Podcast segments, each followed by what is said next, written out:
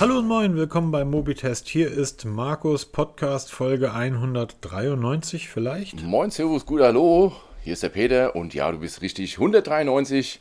Wir nähern uns stramm der 200. So, es ist gerade alles so traurig. Ich sitze hier in meinem ehemaligen Homeoffice. Ja, wieso ehemaliges? Ja, weil jetzt, ich bin ja beruflich aufgestiegen. Ah. Also zumindest Ja, hausintern. Nee, ähm, ich, äh, aufgrund der gestiegenen Heizkosten hat die Person, die hier sonst noch lebt, dann entschieden, dass der, der 40 Stunden die Woche arbeitet, dann jetzt oben im Ach so, ah, Homeoffice ach, unterm so war der Aufstieg. arbeiten Ach darf. so. Genau, das heißt, ich äh, wohne, arbeite jetzt im ersten Stock und nicht mehr im Keller. Übrigens total lustig. Ich habe, ähm, nee, gar nicht lustig, ganz traurig. Ich hatte in irgendeinem Video vor einigen Wochen ähm, erzählt, dass ich das aus meinem Homeoffice-Keller aufnehme. Und da hat irgendein Idiot, sorry, Idiot ist noch sehr, sehr human ausgedrückt, irgendein Vollidiot darunter geschrieben, ähm, warum ich das so sage, Homeoffice, das ist doch alles Sklavenhaltung Oh. und hier diese ganze Pandemie. Und ich dachte, oh Gott, ey, haben die echt Die nichts finden anderes immer zu ein Thema, tun? dass sie irgendwie auf diese Pandemie kommen, ne? Da kannst du vom schönen Ja. Wetter reden, oh, die Pandemie, Merkel Schmaulkorb, äh, Merkel So, gibt's nicht ja. mehr. Ja, am Ende, de- am Ende der Tages, das ist ein Stück Stoff und ähm, ich war heute Morgen irgendwie einkaufen, Brötchen holen und da hat man mir noch aufgetragen, was ich sonst noch mitbringen muss, also nicht nur zum Bäcker, sondern auch in den Supermarkt rein. Und mittlerweile grüßen wir Maskenträger und es ist aber so ein bisschen wie Motorradfahrer, weißt du, da gibt es so diesen Genau. gemeinsamen Maskengruß, so die Ja, die vier, Minderheiten, ne, sind dann so. Ja, aber ich bin gerne in der Minderheit, das gefiel mir schon immer gut. Peter, was hast du diese Woche getrieben, außer irgendwelche ähm, Live-Keynotes von, von ähm, Technikherstellern? Die Woche war ja pickepacke voll, sozusagen gar keine Zeit zu ich- arbeiten, man musste ja lauter Events Ich hab- gucken. Ich habe nichts. Ja, die haben das zum Glück alles ja an die Arbeitszeitränder gelegt, also schön irgendwie an den frühen Abend oder späten Nachmittag, so dass man das alles irgendwie mitbekommen konnte. Und ähm, wir reden von Xiaomi und von Google. Ja, Xiaomi hat auch einen großen Event Und abgehalten. der war richtig groß. Der war richtig groß. Also ich habe selten so viel Spaß bei einem Event gehabt, ähm, bei einem, bei einem, bei einer Produkt, bei einer Produktvorstellung. Das war nicht eine Fotovorstellung, das war ja ein ganzer Katalog. Das ist Wahnsinn, was die alles präsentiert Irre, oder? haben, oder? Wo du dich freust, dass einige Firmen mal so zwei, drei Neuheiten rausbringen, bringen die eine ganze Palette raus, also wirklich den halben Online-Shop auf links gedreht. Ja. Schon genial. Es ist schon erstaunlich, was die alles ja, herstellen. Ne? Wahnsinn. Und ich war ja neulich auf, auf so einer Messe und wenn man dort irgendwie das Wort oder den Begriff Xiaomi in den Mund genommen hat, dann hat so gut wie niemand gewusst, wovon man spricht. Und ich denke mir mal, hey, wenn ich mir die Statistiken angucke, irgendwie zweit- oder drittgrößter Smartphone-Hersteller der Welt, ähm, wahrscheinlich größter Staubsaugerroboterhersteller der Welt und Fitnessband und, und, und. Und ich gehe davon aus, dass die in zwei, drei Jahren tatsächlich der einzige Hersteller sein werden, die ein ähm, Auto anbieten oder ein Auto vorstellen werden. Ja, die arbeiten ja schwer darauf hin und sie haben ja wirklich die Manpower und auch das, das Geld, das wirklich dann durchzuziehen. Also wirklich, ne, Autobauen tun ja viele, aber es ist halt ein Hersteller, der nicht aus dem Autobau kommt, der das so Wir haben- nebenbei, wir so einen haben- Beifang mitmacht. Aber sie werden Wir es haben in bringen. China, wir haben in China über 300, ähm, ja, Autohersteller ist dann das falsche Wort, aber 300 Hersteller, die Auto oder autoähnliche Elektrofahrzeuge anbieten. 300. Ähm, wenn ich jetzt sehe, dass ähm, ähm, Sixt gerade mal ähm, 100.000 chinesische Elektrofahrzeuge gekauft hat, dann kann man sich wirklich fragen, oh je. Von diesen Byte-Herstellern, ne? Habe ich exakt noch nie gehört. Genau. Der ist riesengroß. Ja, deshalb ist auch einer der größten Hersteller, also für E-Fahrzeuge der Welt, äh, konkurrieren wohl Kopf an Kopf mit Tesla. Hatte ich vorher noch nie gehört. Erst in dem Zusammenhang Ja, mit Sixt, ne? also mit der Autovermietung. So, what? berufsmäßig natürlich immer mal wieder gehört. Was, was allerdings lustig ist, ich glaube, es, es gibt ja immer wieder Gerüchte, dass Apple auch irgendwann ein Auto bauen wird. Das ja, Apple das ist genauso wie die Apple-Ladematte. Ich glaube da nicht dran. Ich glaube, ich habe das, ich habe das neulich auf LinkedIn gepostet und das ist wirklich mein, mein, meine feste Überzeugung. Windows, also Microsoft Windows, läuft auf dem Dell-Rechner genauso wie auf dem Asus-Rechner, auf dem Medion oder du baust dir deinen dein PC irgendwie selber zusammen. Und ich glaube, genauso werden die Hersteller, Apple hat das ja vorgemacht mit dem neuen Apple CarPlay. Ich glaube nicht, dass die Hersteller eigene Fahrzeuge bauen werden, weil das ist ökonomisch unsinnig. Es ist viel ökonomischer, sämtliche Dienste, also die Software, Apple CarPlay, Google ähm, Android Auto und so weiter, auf so viel Hardware als irgend möglich zu bekommen. Warum sollen die ein eigenes Auto bauen, wenn es sind ja Softwareunternehmen am Ende des Tages. Apple verdient ja einen großen Teil seines Geldes mit Software. Google verdient eigentlich all sein Geld mit Software, ähm, also mit Diensten. Warum sollen die jetzt eine Hardware bauen, wenn die irgendwie BMW, Mercedes, Volkswagen und äh, 700 andere Hersteller haben, wo sie ihre Software aufs, aufs Tableau bringen können? Nebenbei, einer, der schon unglaublich weit ist, von der Öffentlichkeit relativ unbeobachtet, ist Amazon. Amazon hat mittlerweile ein komplettes Ökosystem rund ums Auto, um, um Mobilität, um Mobilitätsdienste geschaffen. Und für Amazon ist es natürlich sinnvoll. Stell dir vor, du fährst irgendwo durch die Straße und dann ploppt auf deinem Display auf, da drüben ist ein Mediamarkt, da kostet der Fernseher 400 Euro und hier ist der Link zu uns, bei uns kostet er 300 Euro.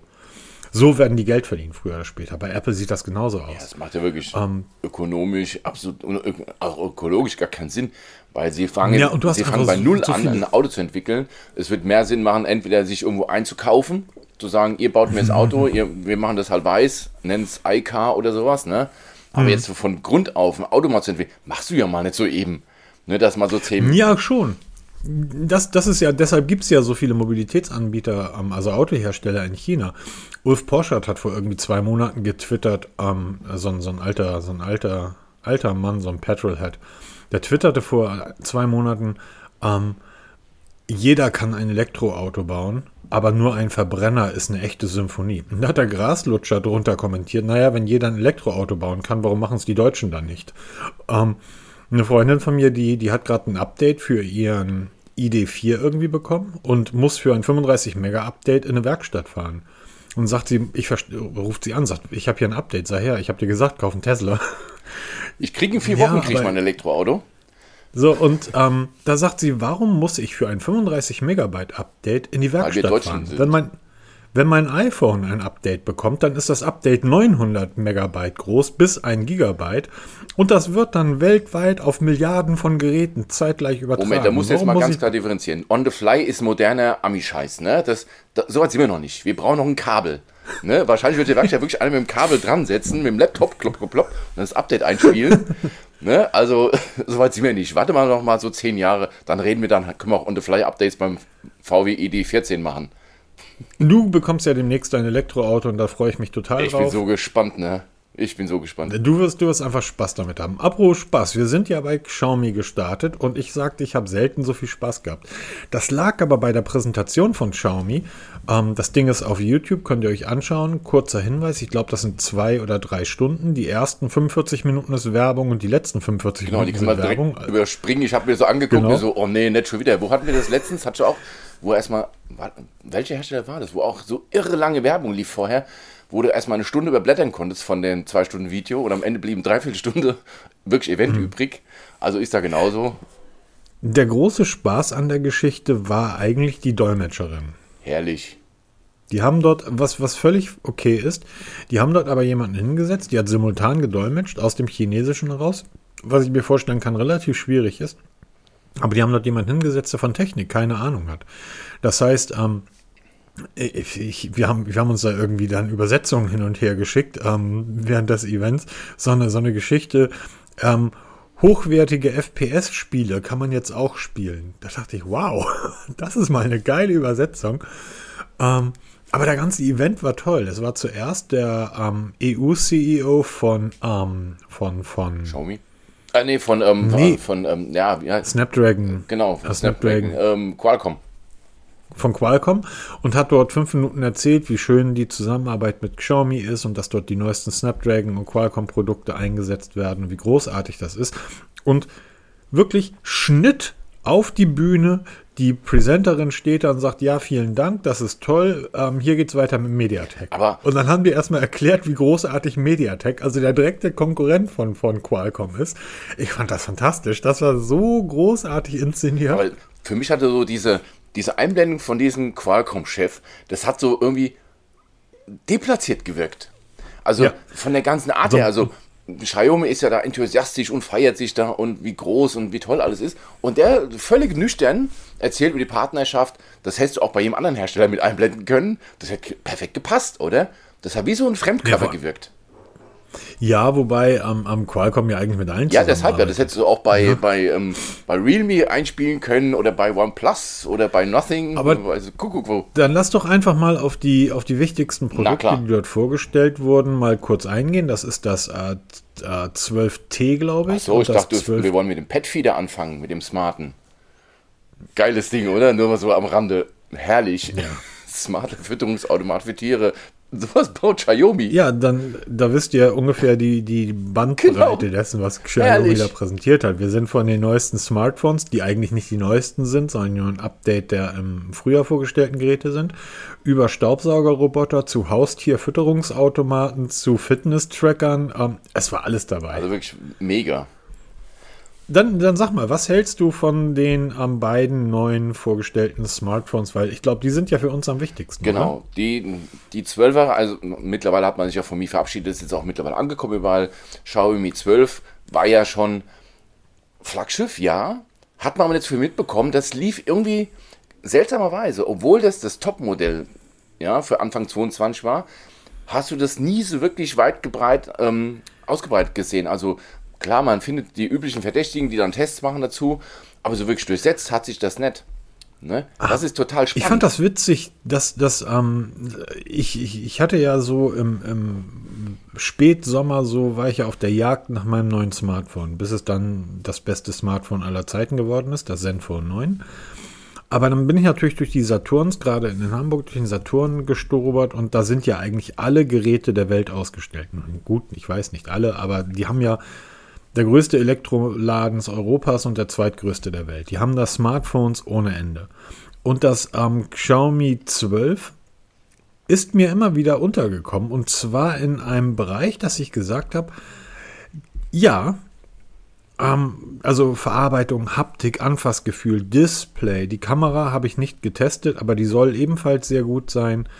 Ähm, aber im Großen und Ganzen war, hat das nie dazu ausgereicht, dass ich gesagt habe, Peter, kümmere dich mal drum, dass wir so einen, so einen Zwölfer zum Testen bekommen. Erstaunlicherweise, ich weiß auch nicht warum. Ist, ich habe so ein bisschen das Gefühl, dass es mittlerweile wie so ein Volkswagen. So ähm, ist total sinnvoll, sich das Gerät zu kaufen. Ist, ist, äh, machst du nichts mit falsch, aber sexy geht irgendwie anders. Und es oder? ist einfach mittlerweile zu teuer. Zumindest wenn du in die großen Klassen gehst. Xiaomi ist ja nach wie vor super breit aufgestellt von verschiedenen Geräteklassen. Aber mhm. wenn du Leute fragst oder die sich schon ein bisschen auskennen, dann kennst du entweder nur die sauteure Modelle von Xiaomi oder kennst du die super billigen.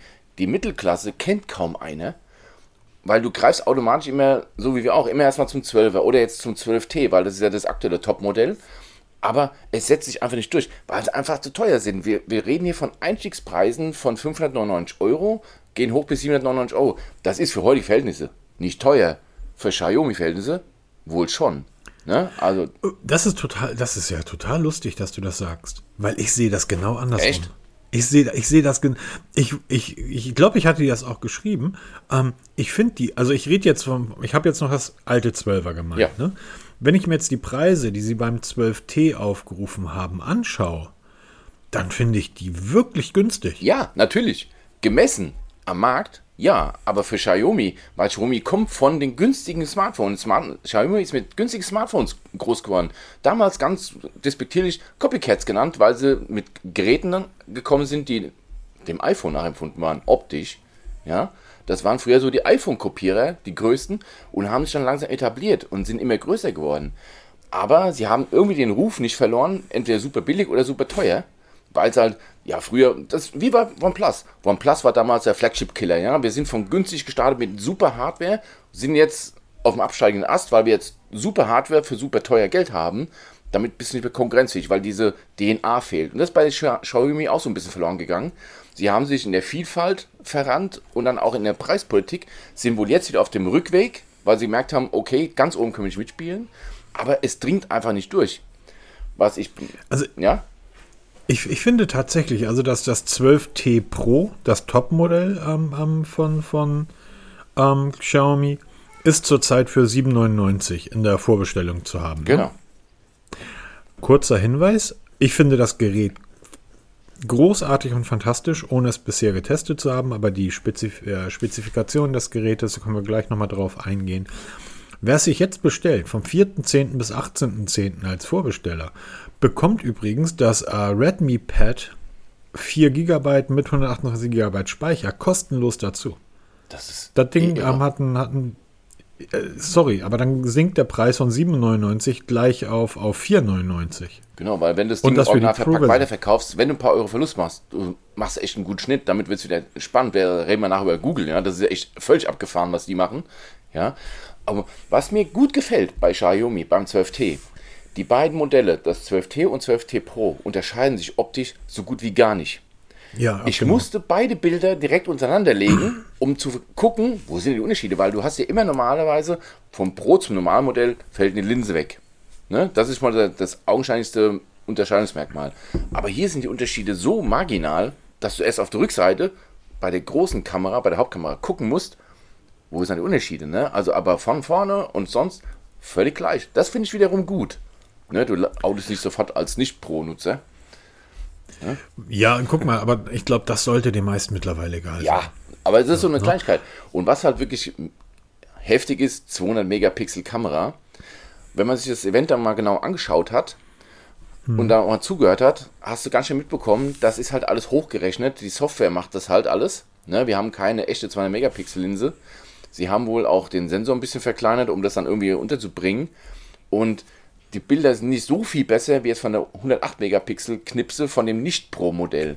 Also es ist wirklich nur im Detail, wo sich das entscheidet. Aber jetzt, sie sind ja voll eingestiegen in dieses Megapixel-Rennen. Was ja totaler Quatsch ist. Genau. Weil nach wie vor, und gerade du als Fotofan sagst es ja immer wieder, es geht halt nichts über eine gescheite, vernünftige Knipse und dann, was dann hochrechnet über Pixel-Binning. Sie machen vierfach Pixel-Binning. Ne? Ähm, das, das fällt halt mal so unten weg. Ne? Das haben sie so nebenbei gesagt.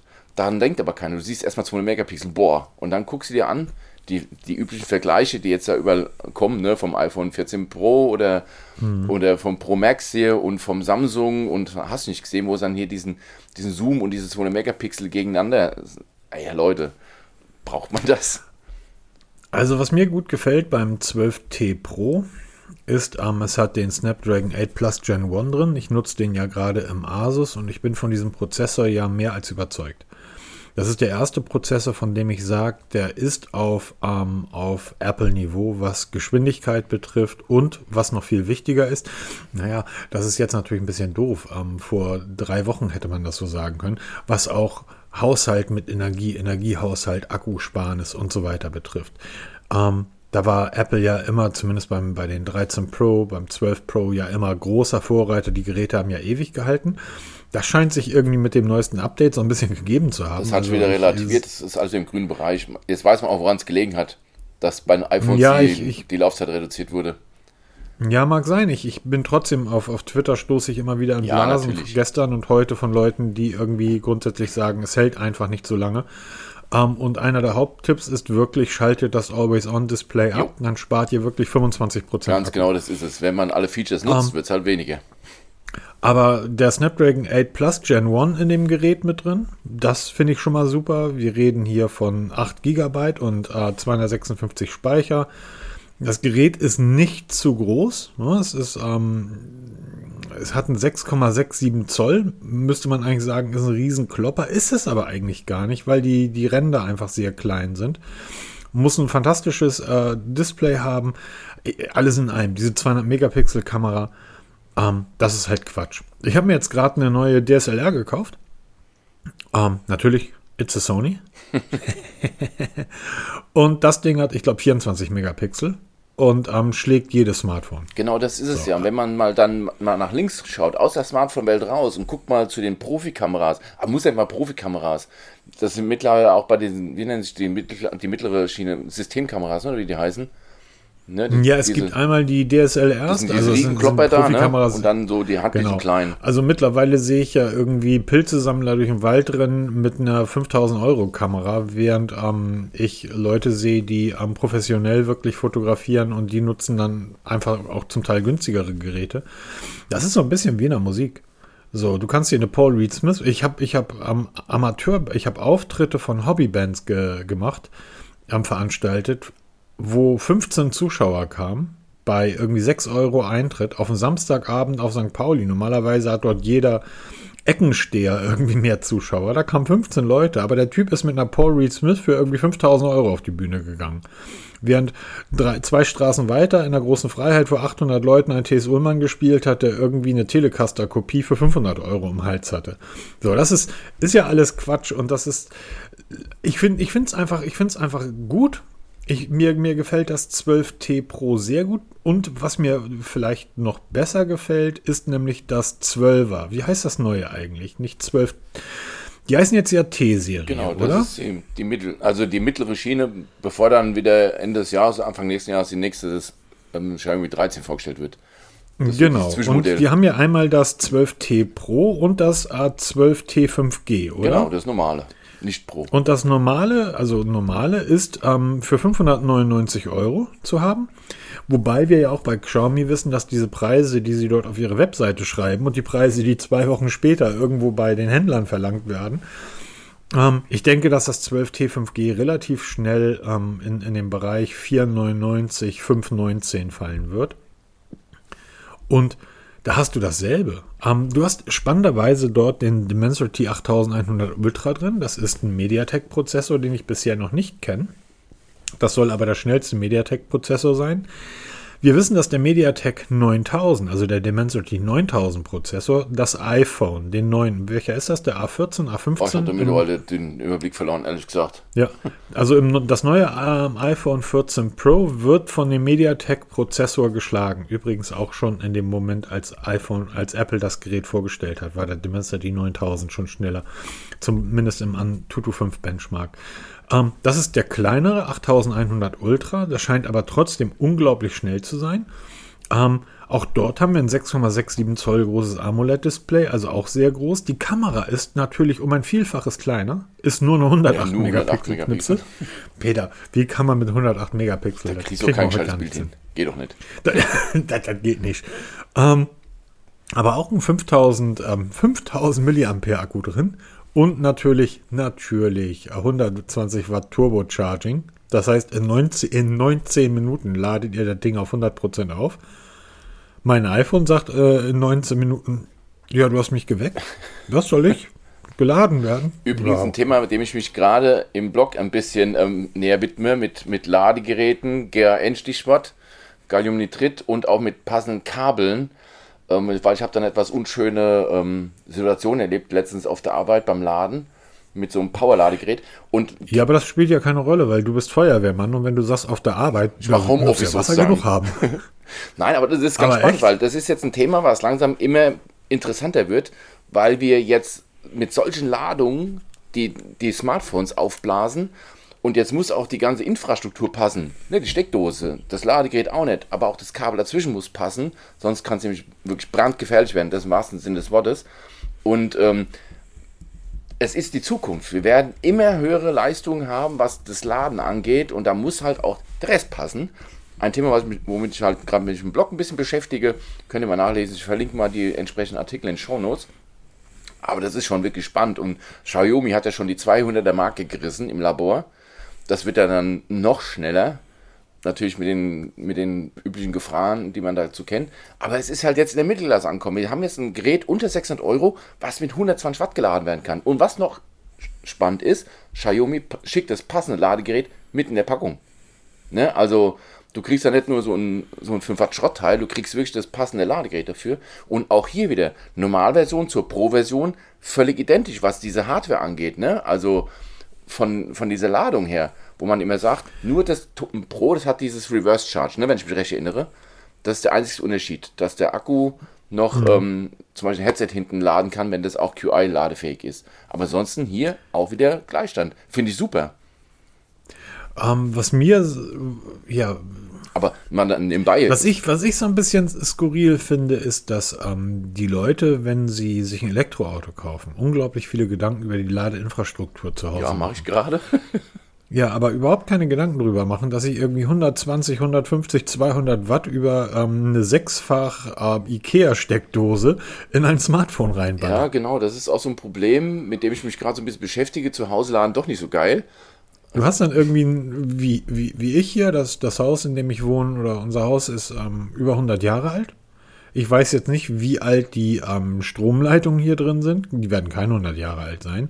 Aber wenn ich da irgendwie so eine Baumarktsteckdose, 4,99, so ein Sechsfachstecker, wo irgendwie mein Laptop, wo ein Heizstrahler, hängt natürlich nicht, aber ne, theoretisch, da hängst, da, hängst da einen Kühlschrank dran, Heizstrahler, die Waschmaschine und zum Schluss noch ein Smartphone-Ladegerät, was mit 130, 150 Watt durch die Gegend ballert. Ähm, ja, Ja, und dann kann kommst du man mit machen. deinem, mit deinem kleinen Man kann sich Elektroauto aber mit auch ein- 3000 Watt an, ne? Ja, man kann sich aber auch irgendwie ein, ein, ein Kohlegrill ins Wohnzimmer stellen und sagen, ich heiz mal eben. Das ist genauso cool. Also das ist alles nicht so einfach. Nee, das, ähm, das ist aber das ist total gut, dass man sich da, dass du dich damit auseinandersetzt und ähm, ich mir das dann durchlesen kann, dann brauche ich mich da Genau, das ist ein großes Feld und da gibt es halt viel Neues. Also dieses Thema GAN-Ladegeräte war mir bis vor eine Woche überhaupt nicht geläufig. Ähm, ich bin da erst so drauf gekommen, weil wonach suche ich, wenn ich ein Netzteil haben will? Power Delivery, USB PD, das ist für mich das Maß der Dinge, das muss schnell sein. Und ähm, plötzlich siehst du dann irgendwas mit GAN. Ich habe das wäre eine Erfindung von Anker, weil Anker ja immer ganz kreativ ist, was so Namen angeht für so Ladetechniken. Ich hoffe, das wäre was von Anker. Und dann siehst du es auch bei anderen Herstellern. Was ist das denn? Und dann habe mir ein entsprechendes Netzteil besorgt mit 140 Watt, um dann halt eben nur noch eins mitzuschleppen und nicht mehr drei mitzuschleppen. Okay, das eine ist natürlich jetzt ein bisschen größer geworden als gedacht, aber ähm, da musst du echt aufpassen. Und 120 Watt Laden bei Smartphones wird die Zukunft sein. Vielleicht jetzt nicht bei Apple, da, da warten wir jetzt noch 20 Jahre, bis wir mal die 100 Watt Marke reißen. Aber bei allen anderen, weil die anderen Hersteller sind ja auch Das dafür. wird bei Apple nicht Ja, passieren. genau, wird bei Apple nicht passieren. Aber die anderen kommen dann und dann hast du es zu Hause. Dann musst du auch entsprechend halt die Infrastruktur bieten. Eben nicht die IKEA sechsfach Steckdosenleiste oder vom Grabbeltisch vom Euroshop.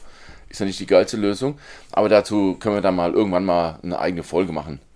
Genau, so dann lass uns mal weitergehen. Genau. Die beiden Geräte sind toll. Vielleicht, ähm, vielleicht ähm, gucken wir mal, ob wir so ein Xiaomi Sind 12 zumindest oder angefragt. 12. Das, das 12er würde mich ja fast mehr interessieren, weil ein Gerät in der 599-Klasse einfach, glaube ich, mehr Leute anspricht als ein 799. Du hast das. Nothing getestet. Ne? Eben. Und du hast Ich das hab das- Pixel 6a getestet. Ja, absolut. Und dann wird es nämlich ähm, interessant.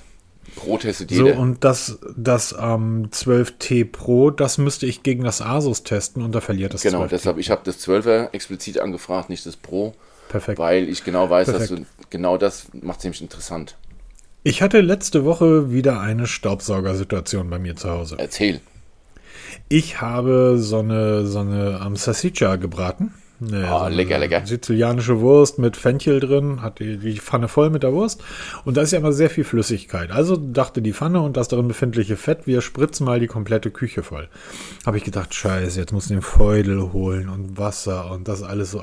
Hey, Moment, ich habe ja Fries. Und Fries ist ja mein Staubsaugerroboter und der kann ja feudeln. Lass mich so sagen, es wäre sinnvoller gewesen, wenn ich äh, versucht hätte, meine nassen Socken, die ähm, frisch aus der Wäsche kommen, mit dem Lüfter meines PCs zu trocknen. Das ist ja wohl sowas von albern. Also, wenn etwas nicht funktioniert, dann ist das Feudeln und Wischen mit einem Staubsaugerroboter. Warum lassen Sie das nicht einfach weg? Xiaomi hat jetzt einen neuen vorgestellt. Kann der das? Genau, er kann auch feudeln. Das ist ja der Grund, warum ich diese Tests mache mit diesem riesen Wasserfleck bei mir in, in der Wohnung. Weil ich eben genau wissen will, packt es einer. Es hat bisher erst ein einziger No-Name-Roboter geschafft, diesen Dreck wirklich komplett aufzunehmen.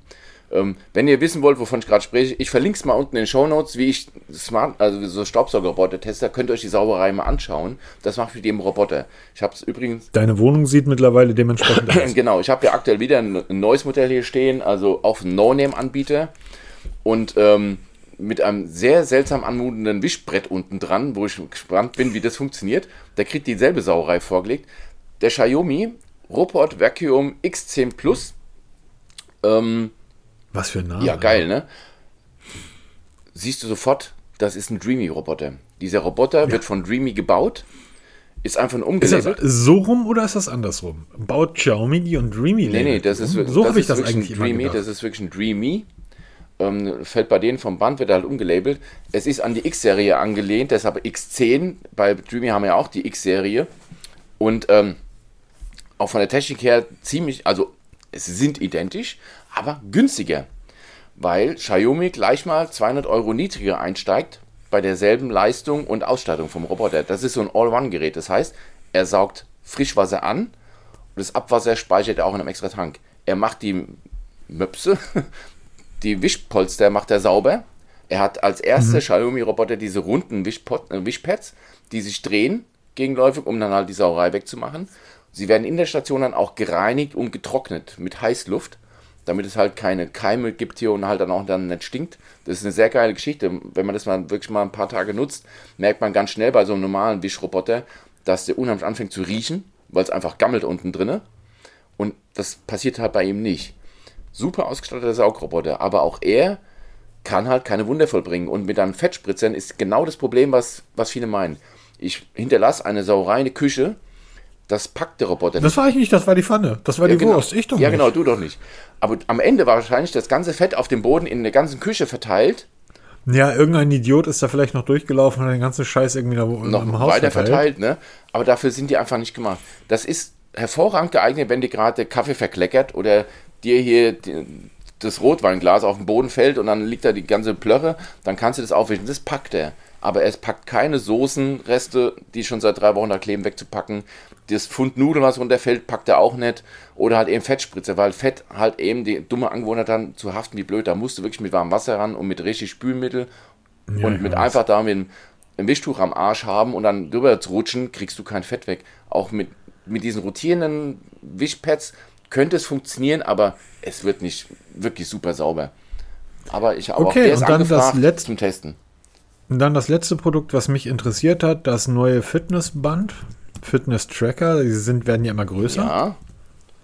Ähm, Rate mal, wer schon am rechten davon? Arm trägt. Der, Der Peter. Peter. Was, deshalb frage ich ja, was halten wir denn davon? Also, ich habe ja, ähm, ja, dummerweise habe ich mir ja damals direkt nach Erscheinen das Xiaomi Smartband 7 Pro in China bestellt, die chinesische Version, weil ich ja der Hoffnung hatte, dass nach und nach die alle Xiaomis dann auch auf Deutsch, schrägstrich Englisch umgestellt werden. Das ist bis heute leider nicht der Fall. Das, das um, ist das das Ding, was du dann über eBay Kleinanzeigen ja, genau. verkauft hast und wo, wo dann plötzlich ein Chinese um die Ecke kam, der gesagt hat, geil, genau sowas. Genau, der hat sich dann gefreut, weil er super günstig bekommen hat. Also, Schön. es ist bis heute noch nicht umgestellt worden, es ist immer noch chinesisch. Und jetzt gibt es weltweit, auch in, in Deutschland. Ich habe mir das sofort bestellt zum Early Bird Preis, 89,99 Euro was ein guter Preis ist, muss man dazu sagen. Ähm, ich hatte wesentlich mehr getippt. Also ich, ich habe gedacht, die überspringen locker die 100er Marke, aber sie sind jetzt, also Free, äh, ähm, Early Bird, 89 Euro wird dann auf 99 Euro hochgehen. Ich habe mir es direkt bestellt, ist auch nach zwei Tagen geliefert worden. Ich trage es schon am Arm. Was ich natürlich etwas überlesen habe, ist, es hat in Deutschland kein NFC. Die chinesische Version des Smartband 7 Pro hat NFC, kann also bezahlen funktioniert bei uns halt in Deutschland nicht. In Europa ist es rausgefallen.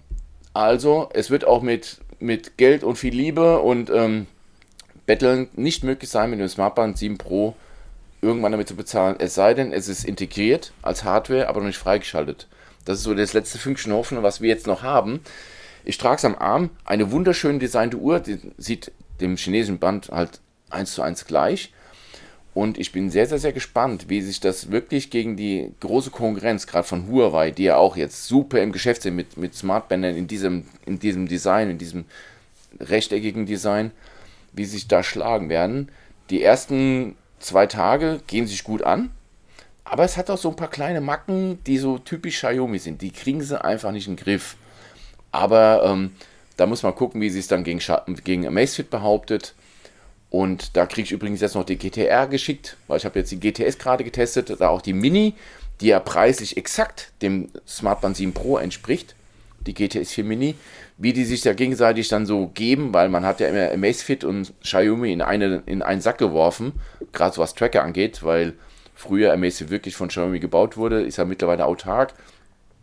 Ob sich das da wirklich was gibt, wo sind die Unterschiede? Und da, da gibt es so Kleinigkeiten, da bin ich gespannt, ob ich das noch verifizieren kann.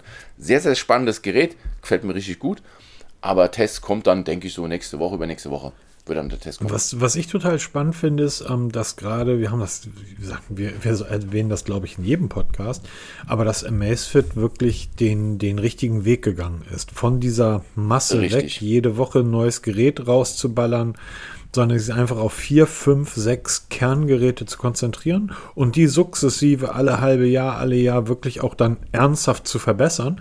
Da wird jetzt nicht mehr so viel Spielraum sein. Das, das, das muss auch klar sein. Also die Sprünge, die wir vom BIP oder BIP-U zur GTS erlebt haben, die werden natürlich nicht mehr drin sein. Aber ähm, das sind jetzt schon hervorragende Uhren, die ein herausragendes Preis-Leistungs-Verhältnis Genau. haben. Und jetzt gehen wir, schieben wir gerade mal die Amazfit News der Woche rein. Amazfit Falcon ähm, kommt demnächst. Wir haben vor Anfang des Jahres haben wir mal über eine Amazfit Werner Codenamen gesprochen. jetzt genau, kristallisiert sich raus, da kommt jetzt wirklich die passende Uhr dazu. Und jetzt verlässt Amazfit endlich diesen Billigheimer Sektor. Ähm, T-Rex 2 und auch ähm, GTR sind schon richtig gute Uhren. Jetzt geht Amazfit noch einen Schritt höher. Ich denke mal, wir reden dann an, von einer Smartwatch, die so im Preisbereich 400, 500 Euro liegen wird. Titangehäuse, Saphirglas soll es sein. Und es, man, munkelt 13. Oktober. Das heißt, wenn ihr den Podcast hört, ein paar Tage später, könnte die Präsentation über die Bühne gehen von dieser Amazfit Falcon. Und damit geht dann wirklich Amazfit diese Stufe drauf, um dann wirklich sich abzukapseln von diesem ganzen Billigheimer-Kram und dann wirklich ernst zu nehmen, für eben Polar oder Garmin zu werden, die ja mit Phoenix ganz vorne dabei sind. Sie ist optisch der Phoenix sehr, sehr, sehr ähnlich. Muss Ey, die kopieren meine Uhr. ja, genau. Aber halt in richtig cool, für Amazfit-Verhältnisse, sag ich mal. Ob es jetzt mit, mit einer Garmin Phoenix konkurrieren kann, wird sich zeigen. Aber sie gehen den Schritt, sie wagen sich und ich glaube, sie sind mittlerweile so weit, dass sie das wirklich hinbekommen können. Weil die GTR super tolle Uhren sind, die GTS super tolle Uhren sind, gefällt mir richtig gut. Und ich glaube, Amazfit ist soweit, den Sprung jetzt noch eine Klasse höher zu machen, um eben dann auch so Player wie Xiaomi hinter sich zu lassen. Xiaomi ist jetzt so, wenn man sich so die Tests durchliest von mir die letzte Zeit oder auch mein Resümee, Xiaomi verliert sich mehr so im kleinen Kein, so bei den Bildschirmen. Wenn du es mal testen willst, so wie wir es früher mal so gesagt haben, wenn du mal ein bisschen reinschnuppern willst in diese Tracker-Szene, kaufst dir Mi Band 7, da machst du nichts falsch. Wenn das nichts ist, schmeißt es weg und vergisst es. Ne?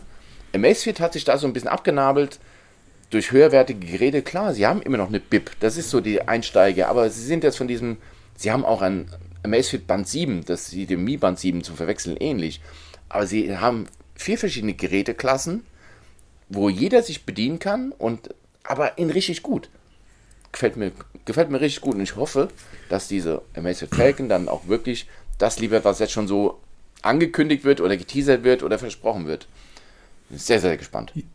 Jo, 37 Minuten über, über Amazfit und ähm, der große Player war noch gar nicht erwähnt. Weil es gab ja noch jemanden, der diese Woche ein, ja, neue Produkte, also eine, eine komplett neue, also eigentlich ein neues Ökosystem, Eigentlich schon, wie ja. auch immer man es benennen möchte, vorgestellt hat. Die Gerüchte waren, äh, im Endeffekt ähm, hätten die eigentlich nur eine Pressemitteilung rausbringen müssen, denn wir wussten natürlich alles vorher und ihr auch. Ähm, Google. Genau. Ähm, gehen wir einfach mal sukzessive durch. Als das Pixel 7 vorgestellt wurde, habe ich dir sofort geschrieben, ich will ein Pixel 7. Das hat sich natürlich jetzt wieder relativiert. so drei Stunden später. Ich will kein Pixel 7. Ich warte aufs Frühjahr, weil die Gerüchte laufen heißt, dass ein Pixel 7a kommt und ich hoffe, es wird denselben Formfaktor haben wie das 6a und ich hoffe, es wird die eine Schwäche, die das 6a hat, ausbügeln und das ist die Kamera. Die Hauptkamera des 6As ist ähm, eine, wie sagt man heutzutage so schön, eine World-Class, World-Leading Smartphone-Kamera. Leider fehlt mir dabei tatsächlich die, ja, der Weitwinkel ist, also ist, das fehlt mir ein bisschen was. Nur, nur, das ist wie beim iPhone 13, eine Kamera reicht einfach heutzutage nicht mehr. Ja, das passiert wie beim Xiaomi 12T, wo dann auch beim 12T Pro eine, als dritte Linse eine 2 Megapixel Knipse drin ist. Genau. Da musste man das Event be- beobachten, als sie das vorgestellt haben. Dieses Raunen im Saal, als gesagt wird, diese 2 Megapixel Makrokamera, wo jeder genau denkt, was du mir sagst, Ja. was soll der Scheiß? Das haben wir vor zwei Jahren schon Genau. beim OnePlus Und das, Nord bei diesem irgendwie. Event hörst du das super krass wieder so. Genau. Mega. Ähm, allerdings, wenn man sich diese, wir können ja einfach mal von den drei, ähm, drei großen, Entschuldigung, wir können ja mal von den drei großen Herstellern sprechen, die in den letzten vier Wochen neue Produkte präsentiert haben. Das war Apple hat begonnen, Xiaomi hat nachgezogen und Google hat den Abschluss gebildet. Das, was mich beim Pixel wieder so fasziniert, über das Gerät selber brauchen wir nicht sprechen, ihr habt das alle schon gesehen und es sieht dem 6er bis auf die, die, die Kameralöcher, dass die anders aufgebaut sind, zum Verwechseln ähnlich. Das Design ist geblieben, der einen gefällt es, den anderen nicht. Ähm, das, was mich bei Google bei den Pixel-Geräten wieder so fasziniert hat, ist diese ja Gott, diese, diese, diese Software-Magie, die dort verbaut ist. Ich habe beim iPhone so ein bisschen das Gefühl gehabt, die übrigens wirklich ein großer Kritikpunkt von mir, dass die jetzt das dritte oder vierte Jahr in Folge dasselbe langweilige Design benutzen. Es wirkt mittlerweile altbacken. Es ist jedes Jahr gleich, fällt ihnen nichts, fällt ihnen wirklich nichts mehr ein, finde ich wirklich schade.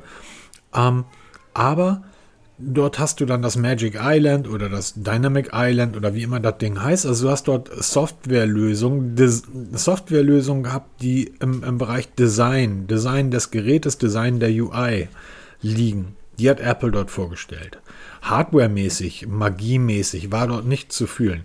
Google ist, was das betrifft, einfach deutlich reduzierter. So, die sagen, wir haben unsere, unsere Google, wie heißt diese UI von Google? Dieses Google Material.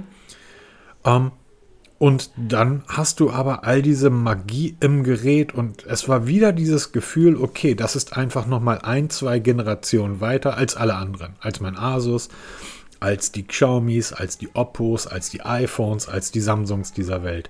Und das ist ja wirklich fantastisch, was die dort an Software vorgestellt haben. Ja, ich hab Im, Im Gerät. Diese, diese Zoom-Geschichte, wir hatten da vor, vor einigen Podcasts schon mal drüber gesprochen, dass wenn du zoomen willst, die meisten Smartphones haben ja gewisse Sprünge vorgegeben. Also einfach 0,6 für den Weitwinkel oder dann zweifach.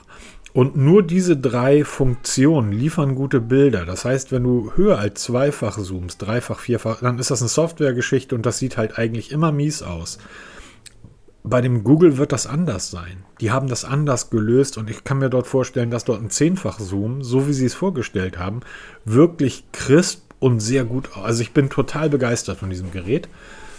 Ähm, ja, allerdings ähm, nicht so begeistert, dass ich mir kaufen wollen würde. Ja, bei mir war so, ähm, ich habe ja das Pixel 6a hier, ich habe mir es ja gekauft, bin total zufrieden mit dem Gerät, gefällt mir richtig gut. Bei einem, ich habe immer so das Gefühl, bei Google ist halt wirklich diese Software, dieses dicke Ding oder das große Ding und ja. das, das, die Hardware ist so Mittel zum Zweck. Du musst genau. eine Hardware drum bauen, um diesen, um diesen Chip irgendwie Leben einzuhauchen. Was für ein Mist, wir müssen ein Gehäuse genau. haben. Man gibt sich da wirklich Mühe. Was für ein Scheiß. Man gibt sich nicht wirklich Mühe, deshalb, ja, ja, sieht halt aus wie das, wie das Vorgängermodell, aber das ist doch nicht schlimm. Es ist ein Gesicht. Das ist wie bei jedem Auto. Was haben wir früher gesagt? Wir konnten als Kinder, konnten wir jedes Auto von vorne erkennen, weil du sofort ein markantes Gesicht hattest. Heute ein bisschen schwieriger, weil sie alle ziemlich gleich aussehen. Und ein Pixel 7 auf dem Tisch oder ein Pixel 6, was auch immer, erkennst du sofort unter Tausenden. Das habe ich ja letzte Woche in dem Podcast schon, schon gesagt, als ich auf der Messe war. Ich habe erkannt die iPhones, konnte allerdings nicht sagen, ob es ein 13er, ein 14er oder ein 12er ist. So, ähm, aber die iPhones habe ich zumindest erkannt. Ich habe die, ähm, die, die, die, ähm, die und die, die Pixel habe ich erkannt. So, aufgrund des Kamerabands. Richtig. So, ob das jetzt ein, ein Oppo oder ein Xiaomi oder ein Poco ist, ähm, was diesen länglichen hinteren Kameraschlitz hat, ja sogar die Samsung-Geräte, ähm, bis auf die, die Galaxies, ähm, die ja auch einen sehr auf, auffälligen Bump haben, die Geräte sind nicht mehr zu erkennen, hast du absolut recht. So, ob es jetzt gefällt oder nicht, mir gefällt dieses Design vom Pixel immer noch gut. Aber du hast absolut recht, das ist bei Google immer so das Gefühl, das ist halt Mittel zum Zweck. Genau. Man, man muss es halt machen, man macht es in okay, ne? Aber es ist halt so, mhm. diese Verpackung für das eigentliche große Ding. Und da, da liefert halt Google mit dem Tensor 2 Chip. Ja, es ist halt nicht dieser Riesensprung, was viele erwartet haben. Aber Leute, was, was habt willst, ihr denn was erwartet? Was willst du da denn springen? Ja, genau. Wo, wo soll es denn hingehen? Diese Zeiten, dass wir uns jedes Jahr verdoppeln, das passt bei Smartphones nicht so wirklich. Ne? Das, selbst bei PCs haben wir das ja nicht mehr. Ja klar, wir um. Ähm. verdoppeln den Speicher und so ein Kram, aber was willst du bei der Leistung von einem, von einem Tensor-Chip noch erwarten? Was habt ihr denn gedacht? Das ist, das ist total lustig. Es haben sofort wieder diverse Kollegen angefangen, den Tensor-Chip äh, durch Benchmarks zu jagen. Ja. Und da hat in dem letzten Video, das, ähm, oder in einem seiner letzten Videos, der Mucky Brownlee, einen unglaublich geilen Vergleich gebracht, der, der mir auf der Zunge lag, aber ich konnte ihn einfach nie so gut ähm, verbalisieren, wie er es gemacht hat. Er hat gesagt, dass mit den Benchmarks und der Geschwindigkeit, das ist völlig egal. Das ist heutzutage völlig Mist. Stell dir vor, du hast zwei Autos und du möchtest auf einer Rennstrecke damit fahren. Ne? Also Nürburgring. Und du hast zwei Autos zur Wahl und du musst eins dieser beiden Autos wählen. Du hast aber nur die Datenblätter vorliegen. Du hast ein Auto mit irgendwie 700 PS, 0 auf 100 in 3 Sekunden und eine, eine uh, Newton und 700 oder 900 Newtonmeter. Und du hast ein anderes Auto mit irgendwie 500 PS, 0 auf 100 in 3,5 Sekunden und ähm, irgendwie 400 Newtonmeter. Welches dieser beiden Autos wählst du? Du wählst natürlich das, was im Datenblatt stärker ist. Ja, wie beim Quartett Logisch. Genau. Das Problem ist nur, das, was im Datenblatt stärker ist, das ist der Revern Elektrowagen. Genau. Das andere Auto mit nur halb so viel PS und deutlich langsamer von 0 auf 100 ist der Porsche GT3S. So, was glaubst du, welches von den beiden Autos gewinnt auf Nürburgring? Das ist halt eben die Sache, weil wir uns immer mehr verleiten lassen von diesen 200 Megapixel auf dem Datenblatt vom Xiaomi. Nicht so, ist, ich habe das in dem, in dem um, Apple, Apple Video habe ich das um, verglichen mit so einem Dragster. Ne? Das Ding fährt die Viertelmeile in drei Sekunden. So, bam. Ja, das Problem ist, sobald eine Kurve kommt, hast du ein Problem. Was willst du denn für Sprünge heutzutage bei Smartphone-Prozessoren erwarten? Der Tensor-Chip mag langsamer sein als ein Snapdragon oder der Apple-Chip. Absolut geschenkt. Aber der Tensor-Chip ist, das haben wir schon beim Tensor, beim ersten Tensor gesagt. Beim Google 6 vor einem Jahr haben wir dasselbe, dasselbe erzählt. Das, was der Tensor machen soll, ist ja nicht so schnell wie möglich von 0 auf 100. Das, was der Tensor machen soll, ist eine gebirgige, eine gebirgige Berg, Bergstraße so schnell wie möglich fahren. Das heißt, der ist dafür da, um im Prozessor ganz viele Prozesse zeitgleich zu erledigen. All diese äh, Text-to-Speech-Geschichte, die Sprachmagie, der Übersetzer, all das ist etwas, was kein anderer Prozessor leisten kann. Genau. Da gehen die unter, da gehen die das ein. Das können die Dafür gar nicht. Wenn du dir genau. vom Marktbauern oder egal von wem ein Video anguckst in englischer Sprache und legst das Pixel 6a daneben, kannst du auf dem Display die Übersetzung live in Deutsch mitlesen. Und das funktioniert so hervorragend. Ja, das ist, das ist genau diese Magie, wie du es immer beschreibst. Ich brauche da nicht, ob jetzt hier mein PUBG hier in, was weiß ich jetzt, in zwei Sekunden startet oder in einer Sekunde startet. Das interessiert mich doch nicht. Aber das sind diese ganzen Software-Gimmicks, die andere eben nicht bieten oder nicht so gut können. Auch mein iPhone kann natürlich mit mit Siri und mit dem ganzen Kram dann noch hier ähm, lustige Sachen machen, aber sie helfen nicht weiter. Was ein Tensor-Chip macht, das ist im Alltag weiterhelfen. Ich habe letztens meiner Frau erzählt, wenn sie Meetings hat hier, legst du einen Pixel daneben, der zeichnet das alles schön auf und macht daraus ein schönes PDF. Das kann keiner. Ja, Du kannst es, es bei Zoom viel lustiger, wenn du, wenn du mit Italienern ein Meeting hast. Ähm, in, in, dem, in dem Projekt, in dem ich davor beschäftigt war, es war mit einem italienischen Hersteller. Legst du das Pixel daneben und das Ding dolmetscht dir das Italienisch fluently in, ins Deutsche über. Und zwar so perfekt und so gut, wie es kein anderer hinbekommt. Dazu kommen all diese Kameratricks, die das Ding noch liefert.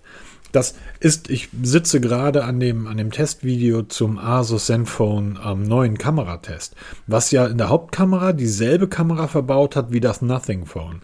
Und jetzt stellt sich die Frage, warum das Asus so unglaublich viel besser ist, was die Kamera betrifft. Naja, Asus baut seit zehn Jahren Smartphones. Die haben einfach ganz viel Erfahrung mit Kamerasoftware. Google baut seit die machen seit x Jahren, sind die mit, mit Fotos und Kameras unterwegs. Und die haben aufgrund von Google Fotos wahrscheinlich eine Billion Daten, die sie zur Verbesserung ihrer Software ein, beitragen können. Da liegt die Magie des Tensor-Prozessors. Ähm, diese, diese Geschichte, die sie gezeigt haben, dass du ähm, Bilder, die verwackelt sind, entwackeln kannst. Und das sogar mit Fotos, die nicht mit dem Gerät gemacht wurden. Das ist so fantastisch. Ja, rückwirkend auch noch, ne? Also wenn die verschwundenen ja, genau. Bilder in deiner Bibliothek drin hast, werden die noch nachträglich verbessert. Hallo. Ist, ist übrigens, ist übrigens ähm, ähm, eine, eine Pixel-Only-Geschichte. Ja. Deshalb, ja, früher oder später wird es dann wieder ein Pixel werden müssen, aber das Pixel 7, das, das habe ich anhand der Datenblätter gesehen, hat ungefähr dieselben Ausmaße wie das 6er und das war mir einfach zu schwer und zu groß. Und das 6er ist das kleine Gerät, da reden wir noch nicht mal vom 6 Pro. Ähm, zwei total spannende Geräte, von denen aber eigentlich alle bekannt waren. Ich fand die Präsentation übrigens sehr schön unaufgeregt. Die war so sehr reduziert und da war nichts auf große Show. So, Übrigens die ersten Apple Keynotes, die man im Netz findet, noch mit Steve Jobs, wenn er zum Beispiel den iPod präsentiert oder oder, waren in einem ähnlichen Setting. Ganz ruhig, ganz unaufgeregt, ähm, einfach eine Leinwand dahinter, ein bisschen Publikum, relativ klein, wie in so einem kleinen Club. Das wirkte für das, was Google da präsentiert hat, sehr schön reduziert im, im direkten Vergleich zu dem, was Xiaomi da irgendwie Oder geliefert Apple, hat. da, Apple macht ja daraus ein Ja. Kino-Event mit Kamerafahrten, die super gemacht sind, die super aufwendig sind, die perfekt inszeniert sind. Macht Google halt gar nicht. Eben dieses Reduzierte hat mir gut gefallen. Das hat man so nebenbei gucken können, weil es auch, es war auch wirklich interessant gemacht, weil es ist nicht so, ja, okay, ich sag mal, bis auf dieses Pixel-Tablet, diese Präsentation, die war so ein bisschen, wie nennst du das heute in dem modernen Deutsch? Awkward, ne, wo du so, ähm, Ich weiß nicht, was das soll. äh, inwiefern? Ich glaube, da kommen wir nachher noch zu, aber bisher habe ich, habe ich noch keinen. Also ich weiß, warum. Also ich glaube, das Pixel Tablet wird ein absoluter Mega-Erfolg werden. Wird ein riesen Mega-Erfolg. Ähm, ich weiß aber nicht, warum die das jetzt schon so anteasern, ohne wirklich zu sagen, für, für was es da ist. Aber bitte lass uns jetzt, ähm, nachdem wir die Pixel abgehandelt haben, ich ähm, freue mich, Pixel 7, großartige Geräte, ich freue mich auf, warte auf 7a, hoffentlich wird die Kamera eine zweite, geilere Linse dazu und so weiter. Mal ganz kurz Ähm. noch ein, eingeworfen beim Pixel 7. Auch hier die Vorbestelleraktion brutalst. Beim Pixel 7 bekommst du die, die, ähm, die, die, ähm, na, wie heißen die jetzt? Die haben wir gerade getestet hier, die, ähm, oh, die Pixel Pixel Buds. Pro. Kriegst du gratis dazu. Eins der besten Headsets, was ich jemals getestet habe, kriegst du mal so eben gratis. Wenn du es Wir reden hier von 220 Genau. Euro. Und die kriegst du auch jetzt noch für dein, für dein, für dein Headset, wenn du es direkt verkaufst. Damit reduzierst du der Preis mal, mal locker um 200 Euro. Wenn du dir das Pixel 7 Pro bestellst, was ja 999 Euro kostet, kriegst du die, die Pixel Watch dazu.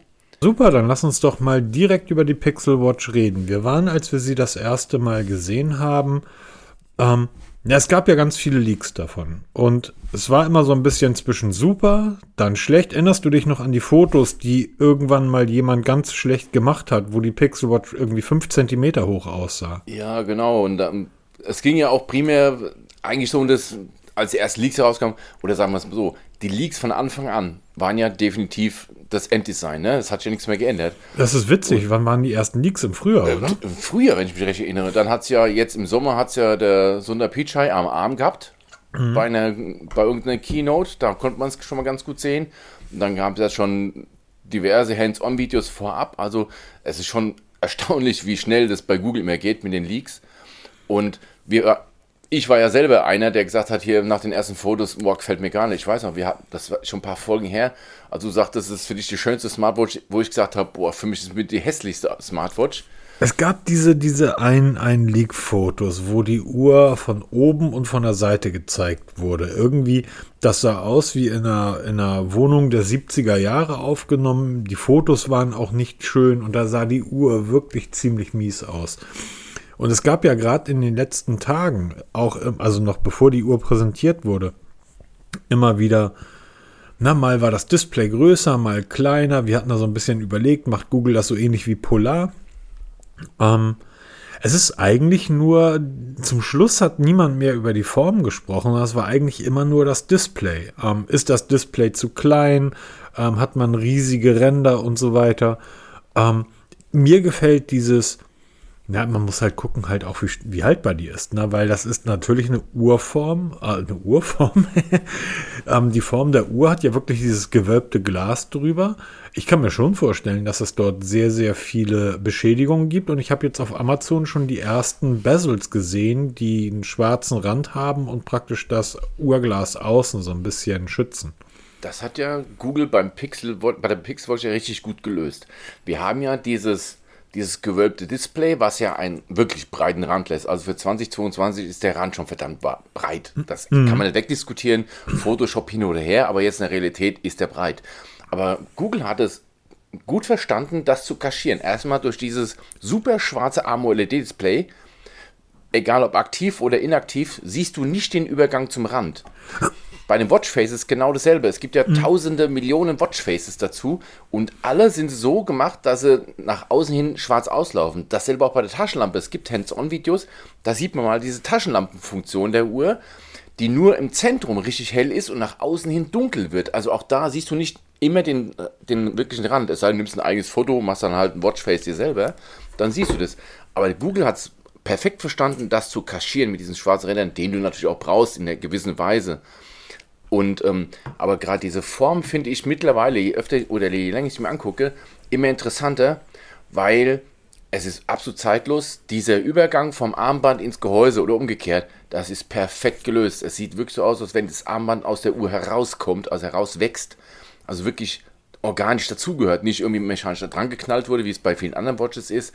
Das ist ja schon bei der Apple Watch ganz gut gelöst, aber hier bei der Pixel Watch nochmal optisch viel ansprechender gelöst, wenngleich auch dieser Verschlussmechanismus so cooler aussieht im Video, in der Praxis ein bisschen knifflig zu bedienen ist, aber ist schon richtig geil gemacht. Also Hut ab, ich bin da so gespannt und ich bin ja echt überlegen, ob ich mir jetzt wirklich dieses Bundle mit der 7 Pro kaufe, mit der Watch, das Pro direkt verhöke und dann halt die Watch erstmal behalte, weil ich finde die, also doch, die hat irgendwas. Also zwei, zwei Punkte hast du ja schon, schon angesprochen. Ah, das Wort zeitlos, das stimmt einfach. Und ich meine, wenn wir uns die Uhren durch die Bank weg anschauen, legt da eine Huawei Watch hin, eine, von mir aus sogar eine Garmin, eine Apple Watch, eine Xiaomi Watch und du schaust da so drauf. Das ist wie beim Pixel 7. Du wirst diese Uhr immer herauserkennen. Sie Auf jeden Fall. Und das ist, das ist erstaunlich im Bereich des, der, der Uhren grundsätzlich, dass du anhand der Form einer Uhr es geschafft hast, so ein, so ein gewisses Alleinstellungsmerkmal dort zu liefern. Das ist sehr gut. Du hast das Display schon angesprochen. Ich weiß halt auch nicht, ob es mir zu groß oder zu klein ist. 41 mm Durchmesser. Es gibt ja nur eine Größe. Also genau, finde ich Das ist die kleine gut. Apple Watch Größe oder von der kleinen Galaxy Watch. Das ist eine brauchbare Größe, finde ich in meinen Augen. Mhm, ja. Absolut. Ähm, sie halten dadurch natürlich auch den Preis unten. Ne? Je mehr du das zerfledderst, also je mehr verschiedene Größen und Uhren du herstellst, umso teurer wird das ja in der Produktion, anstatt dass es das eine Fertigungsstraße und genau, da dafür. fällt alles runter. Einzige, was genau. Unterschied ist, ist ja mit, ähm, mit ähm, SIM-Karte oder ohne. Also. Genau. Ähm, da können wir auch gleich nochmal drüber reden. Aber grundsätzlich, ähm, mich hat der Preis überrascht, der Uhr. Wir haben ja, es gab ja viele Richtungen. Ne? Viele haben ja gesagt, das wird wesentlich teurer. Wir, wir werden uns auf jeden Fall Bereich im 350, äh, 450, 500 Euro bewegen, wird ja schon Premium sein. Hm. Andere haben gesagt, sie gehen weiter runter, um eben mit den günstigen Einsteiger Apple Watches, das ist ja die Apple Watch SE, zu bekämpfen. Es ist genau die Mitte geworden. 379 für die WLAN, also mit der WLAN und dann 429, was übrigens ein relativ geringer Aufpreis für eine Smartwatch mit, mit ähm, SIM-Kartenfunktionalität sein wird. Absolut. Also 429 Euro kriegst du eine vollwertige Smartwatch. Ja, es gibt Stimmen, die sagen, ja, aber die Galaxy Watch 5 oder Galaxy Watch 4 ist günstiger. Ja, natürlich, aber die ist auch schon wieder ein paar Tage älter auf dem, äh, länger auf dem Markt. Ne? Also das darf man nicht mit reinrechnen.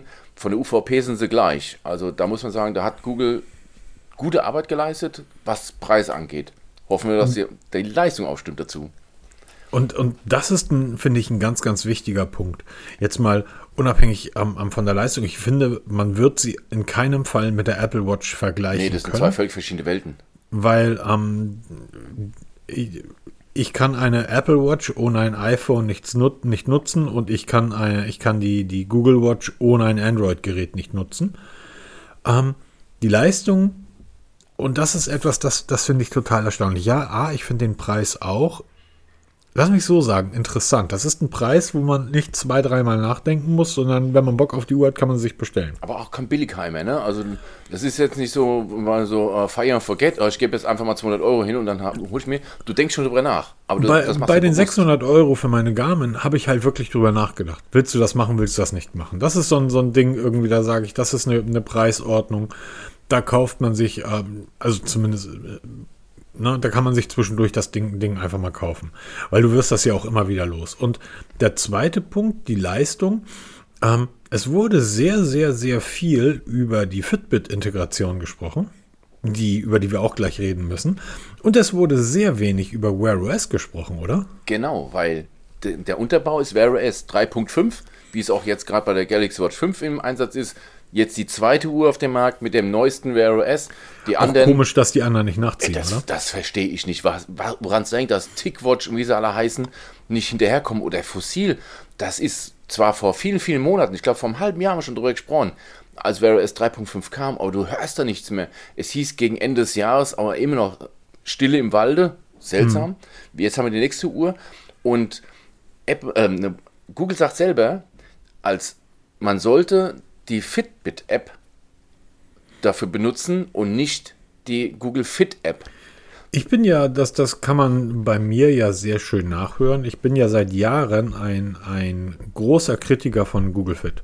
Ich halte das für ein, also jede 39 Euro Amazons Smartwatch in Anführungsstrichen hat eine bessere App, die einfach mehr liefert als Google Fit. Ich finde diese App ähm, für Google eine mindestens genauso große Frechheit, wie ich ähm, Apple-Karten für Apple finde. Ich finde, das steht Google nicht so ein. Dann, dann lieber gar keine App. Genau dann das denke ich auch. Also der einzigste der Vorteil von Google Fit sind die Cardio-Punkte. Wenn man sich mal so einliest, wie die berechnet werden, ist es, das ist eine sinnige Angabe. Das kann aber jeder adaptieren. Aber die App selber an sich ist eigentlich total unbrauchbar. Und ich wette darauf, dass Google Fit die nächste App sein wird, die neben Stadia das zeitliche segnen wird. Hm. Und Google dann wirklich diese Fitbit-Integration also wirklich komplett mit integriert in das Wear OS Betriebssystem und dann sagt, es gibt da nur noch eine App für alles und da ist dann Fitbit mit allen, wie man es kennt, mit drinne. Eine ich habe in der viel bessere Option. Ich habe in der grauen Vorzeit, ähm, ganz, ganz früher, habe ich sehr lange, ich weiß gar nicht mehr, was das war, irgendein Fitbit-Device genutzt, sehr lange. Und habe das immer wieder mit Jawbone, die gibt es heute gar nicht mehr, ähm, ähm, in, in Konkurrenz gesetzt. Und Fitbit hatte damals gewonnen, gerade aufgrund der sozialen Geschichten. Also du hast da ganz, ganz viele. Ähm, ist halt ein sehr soziales Fitnessnetzwerk. Genau, Community Eine Community ist jetzt das Wort, was mir tatsächlich entfallen ist. Ähm, aber es ist halt eine sehr, sehr große Community und man kann da mit ganz, ganz vielen Leuten auf der ganzen Welt. Übrigens eine sehr unterschätzte Fitness-App ist Samsung. Ich glaube, Samsung Health heißt das Ding. Ja die eine ähnliche Community. Also das, das bringt einfach Spaß. Ne? Du kannst bei Fitbit irgendwie sagen, so, ähm, Anfang des Monats, wir laufen jetzt einen Marathon und ähm, du brauchst den Marathon nicht laufen. Also es wird auch nicht gezählt, wenn du läufst, sondern es wird nur anhand der Schritte, die du am Tag zurücklegst. Und wenn du dann die 40 Kilometer voll hast nach irgendwie äh, drei oder vier Wochen oder wie auch immer, dann kannst du dich halt mit 100.000 anderen dort vergleichen und das, das bringt einfach Spaß. Das motiviert auch immer noch mal diesen extra Schritt zu machen. Ähm, das heißt, während Garmin und Polar, auch die haben so eine soziale Integration, die ist aber nicht sehr groß und ähm, dort macht man relativ viel. Also dort versucht man sich immer selbst zu challengen. Ist das bei Fitbit tatsächlich so, dass der Community-Gedanke dahinter steht? Fitbit ist allerdings keine freie Software. Das heißt, die, die Vollversion von Fitbit, wenn du alles nutzen willst, die kostet, und die ist gar nicht günstig im Monat, die kostet halt monatlichen Preis, 10 oder 15 Euro oder sowas, vielleicht sogar mehr. Das ist jetzt bei der Google Watch, äh, also bei der Pixel Watch ein halbes Jahr, sechs Monate kostenlos mit dabei. Ich finde, es ist auch YouTube, YouTube Music Premium ähm, ein Jahr, glaube ich, kostenlos mit dabei. Genau. Ich, ich finde die sechs Monate bei die, der Fitbit-Integration zu wenig. Hätten sie gleich Auf der ein Jahr machen können, ne? hätten sie das YouTube rauslassen können und dann. Genau. Auf der anderen Seite, ähm, ich, ich kann mir gut vorstellen, dass das so ein Punkt ist, mit der sie versuchen, die Uhr zu subventionieren. Wenn die von den Uhren, ich sag mal, 500.000 oder eine Million verkaufen. Ich glaube nicht, dass das mehr werden. Aber wenn die da weltweit eine Million von verkaufen und du sagst ja eigentlich immer, dass wenn du flyerst, also wenn du Werbung machst, dass nur ein sehr, sehr geringer Prozentteil, ein bis zehn Prozent, dann auch auf ein Angebot zugreifen. Lass es dann von einer Million nur ein Prozent Nutzer sein, die dann die Fitbit-Integration darüber hinaus nutzen. Wahrscheinlich werden sogar zehn Prozent sein. Dann macht Google damit richtig Kohle. Das ist ja auch den ihr Kapital. Haben wir ja vorhin schon ja. gesagt, Hardware ist nicht den ihr Ding. Das nee, ist halt so, ja, wir machen es, weil wir es können, aber die Software ist das. Und da ist ja wirklich, ob jetzt YouTube oder halt jetzt dieses Fitbit, das ist genau die richtige Kombination. Wenn sie es jetzt noch schaffen, das miteinander zu verschmelzen, mhm. dass du wirklich nicht, sag ich jetzt noch zwei Apps hast, weil im Moment hast du zwei Apps, du hast die Fitbit-App und du hast die Wear OS App. Es gibt nämlich eine neue App für die Google Watch, die ist jetzt seit ein, zwei Tagen auf dem, äh, im Play Store zu haben, speziell für die Pixel Watch. Und wenn sie das jetzt noch miteinander verschmelzen, weil das hat mir ja früher bei Huawei, hat mir auch drei, vier Apps, die du installieren musst. Das ist totaler Irrsinn. Und deshalb hat Huawei auch immer doppelt und dreifach gezählt. Zählen die heute noch, auch wenn es nur eine ich App weiß, gibt. Das also Wahnsinn. das ist total fies. Und wenn sie das jetzt noch schön integrieren, dann wird es noch besser. Und dann, dass du einfach, dann kannst du auch Google Fit wegfallen lassen. Das, der wird kein Haar nach Krähen, ne? Also ich nutze also, die App zwar jeden Tag, aber pff, wenn weg, ich überhaupt weg. nicht. Ich überhaupt nicht. Habe ich also tatsächlich äh, grundsätzlich nutze ich diese App. Nur also, wegen den Kardiopunkten. Nee, also, also die App ist eingeschaltet. So, und ähm, die App nutze ich halt als Verbindung zum Beispiel von meiner Waage ähm, in, in meine Garmin-App. Ah, okay, ein. als Brücke, so, ja, okay. Ich, ich nutze das Ding halt praktisch als, als Übermittler. Ja, genau. So, und deshalb werden diese, Ka aber diese Cardio-Punkte, die habe ich irgendwie nach äh, zweimal Fahrradfahren, habe ich die voll. Genau, wenn du dann deinen Körper antreibst, das ist ja genauso wie dieser PAI-Wert, über den wir schon ein paar Mal gesprochen haben, wenn du deinen Pulswert über bestimmte Grenze treibst oder halt auch dauerhaft dann hältst, also nicht normal, sondern wirklich dauerhaft, dann kriegst du Cardio-Punkte. Wenn du jetzt hier die Straße entlang läufst, ganz entspannt, kriegst du null, geht's aber mhm. bergauf und läufst entspannt, dann gibt es Kardiopunkte dafür und das kann ordentlich sein. Deshalb, wenn du dann richtig, vor allem wie du Fahrrad fährst, fahre ich ja nicht mal Auto, ja, dann gibt es natürlich ordentlich Kardiopunkte. Das also ist eine ganz interessante Sache, aber wenn Aber deshalb verstehe ich das eben nicht. Guck mal, ich habe vom 3. bis 9. Oktober, ne, habe ich 266 Kardiopunkte gesammelt von 150. So, da bin ich zwei, zweimal Fahrrad gefahren. Das eine Mal, eine Mal Fahrradfahren war nicht mal richtig Fahrradfahren, sondern das war irgendwie alle fünf Minuten anhalten weil das ähm, ein Teil des ähm, Asus Zenfone Kameratestvideos war, wo ich halt ständig dann eher auf dem Boden im Wald, äh, ich habe da Aufnahmen gemacht, ich lag da irgendwie auf dem Boden, auf dem Wald und habe Pilze fotografiert. Ähm, aber wie gesagt, ich, ich nutze diese App nicht und du hast einfach recht. Ähm, Fitbit ist so viel besser und so viel toller, allerdings auch so viel teurer. Genau. Wenn du es umfassend nutzen möchtest und wenn es einer wirklich ernst meint, ich sag mal so, die Pixel Watch ist ja nichts für Hardcore-Sportler. Das, das, ist es nicht. Soll es auch nicht sein. Dafür kaufst du eben Polar oder eben Garmin. Ja, und wenn du es hochwertig haben willst, dann kaufst du halt eine Phoenix und steckst das Geld rein. Das ist so der, der Casual-Sportler, nenne ich ihn jetzt mal, so neudeutsch, ne? der auch so ein bisschen auf Style Wert legt. Mir ist ja zum Beispiel bei einer Uhr wichtig, dass sie auch ein bisschen stylisch wirkt. Jetzt kann man natürlich über die Apple Watch schimpfen, wie man will. Ne, ich habe ein Edelstahl-Armband dran und so einen Edelstahlrahmen um das Display rum, weil mir es einfach gut gefällt. Ich habe auf der anderen Arm habe ich jetzt gerade die, die das Xiaomi Smartband 7 Pro. Die sieht auch gut aus. Die ist total, dieses schlichte, reduzierte, eckige Design mit einem schnörkellosen Armband gefällt mir gut. Die Pixel Watch ist halt rund, schnörkelloses Design und sie passt einfach, ist einfach nichts für Extremsportler. Die, ja? ist halt, die ist halt wirklich klassisch. Genau. Naja, dieses Extremsportler, das ist ja auch eine Sache, das, das mache ich ja nicht. Also ich bin ja auch kein Extremsportler. Ähm, ich fahre einfach Fahrrad und ich versuche dadurch irgendwie ähm, A, das Herz zu trainieren und B, Laufen kommt für mich nicht in Frage, weil ich A, Laufen total langweilig finde und B, äh, egal. So, ähm, aber deshalb bin ich ja tatsächlich am überlegen. Ich hab, muss, das, muss mich jetzt nochmal korrigieren. Ja, Fitbit Premium ist relativ teuer, allerdings auch nicht wirklich. Also 8,99 im Monat. Ja, das kann man, wenn man es ernst meint, investiert man es einfach. Mal, auf, auf der anderen Seite, Fitbit Premium ist, und deshalb ärgert mich das so, so, ein Stück weit, das ist eine Sache, die war natürlich vor einigen Jahren kostenlos mit dabei. Ja. Du hast dir die, das Fitbit-Device gekauft und die Geräte waren auch nie günstig. Auch so ein Fitbit-Band ist auch heute noch nicht günstig. Ähm, das muss man sagen. Nebenbei auf der Fitbit ähm, ähm, der, der offiziellen Fitbit Uhr steht jetzt mittlerweile ähm, auf der rechten Seite schon bei Google. Und natürlich ist die Pixel Watch dort sehr äh, prominent vertreten. Und die sieht einfach, es ist einfach. Wir werden ah, demnächst Gott. darüber berichten können. Also ich, ich werde es mir auf jeden Fall bestellen. Jetzt ist halt die Frage, wann ich es jetzt mache, ob ich jetzt noch auf Google warte, ob ich jetzt ein Testgerät von dem bekomme oder einfach dann kaufe. Weil ich bin einfach total scharf drauf. Ich will es wissen, wie die, wie die ist. Ob die, also soll ja einen Tag durchhalten. Und ähm, das ist halt etwas, ich bin ja meine, ich kann da den Garmin-Tweet immer nur wiederholen. Wir messen Zeit in Tagen und Wochen und nicht in Stunden. Ja. Ich bin ja halt, ich musste heute Morgen meine Garmin-Uhr aufladen. Ähm, hast weil du das Ladegerät gefunden oder vergessen, wo du es hast? Ja, da waren nur noch 10% Akku drin. Das heißt, die hätte also noch locker über einen Tag durchgehalten. Also die hält ohne weiteres 10 Tage durch. Und da ist alles an. Wir hatten, wir hatten neulich in, in, in, auf, auf YouTube einen Kommentar, da hat jemand irgendwie bezüglich der Amazfit kommentiert. Und da kommt es halt immer drauf an, wie man die Uhr nutzt. Aber wenn ich diese Google Watch dann da habe, dann wird natürlich alles eingeschaltet, was man einschalten kann. Genau, weil so, wir testen ja die Extreme, um dann zu sagen, wenn ihr es nicht braucht, dann habt ihr natürlich entsprechend mehr Laufzeit. Aber wir wollen halt herausfinden, was kann die eigentlich, ne? indem man halt alles aktiviert. Genau.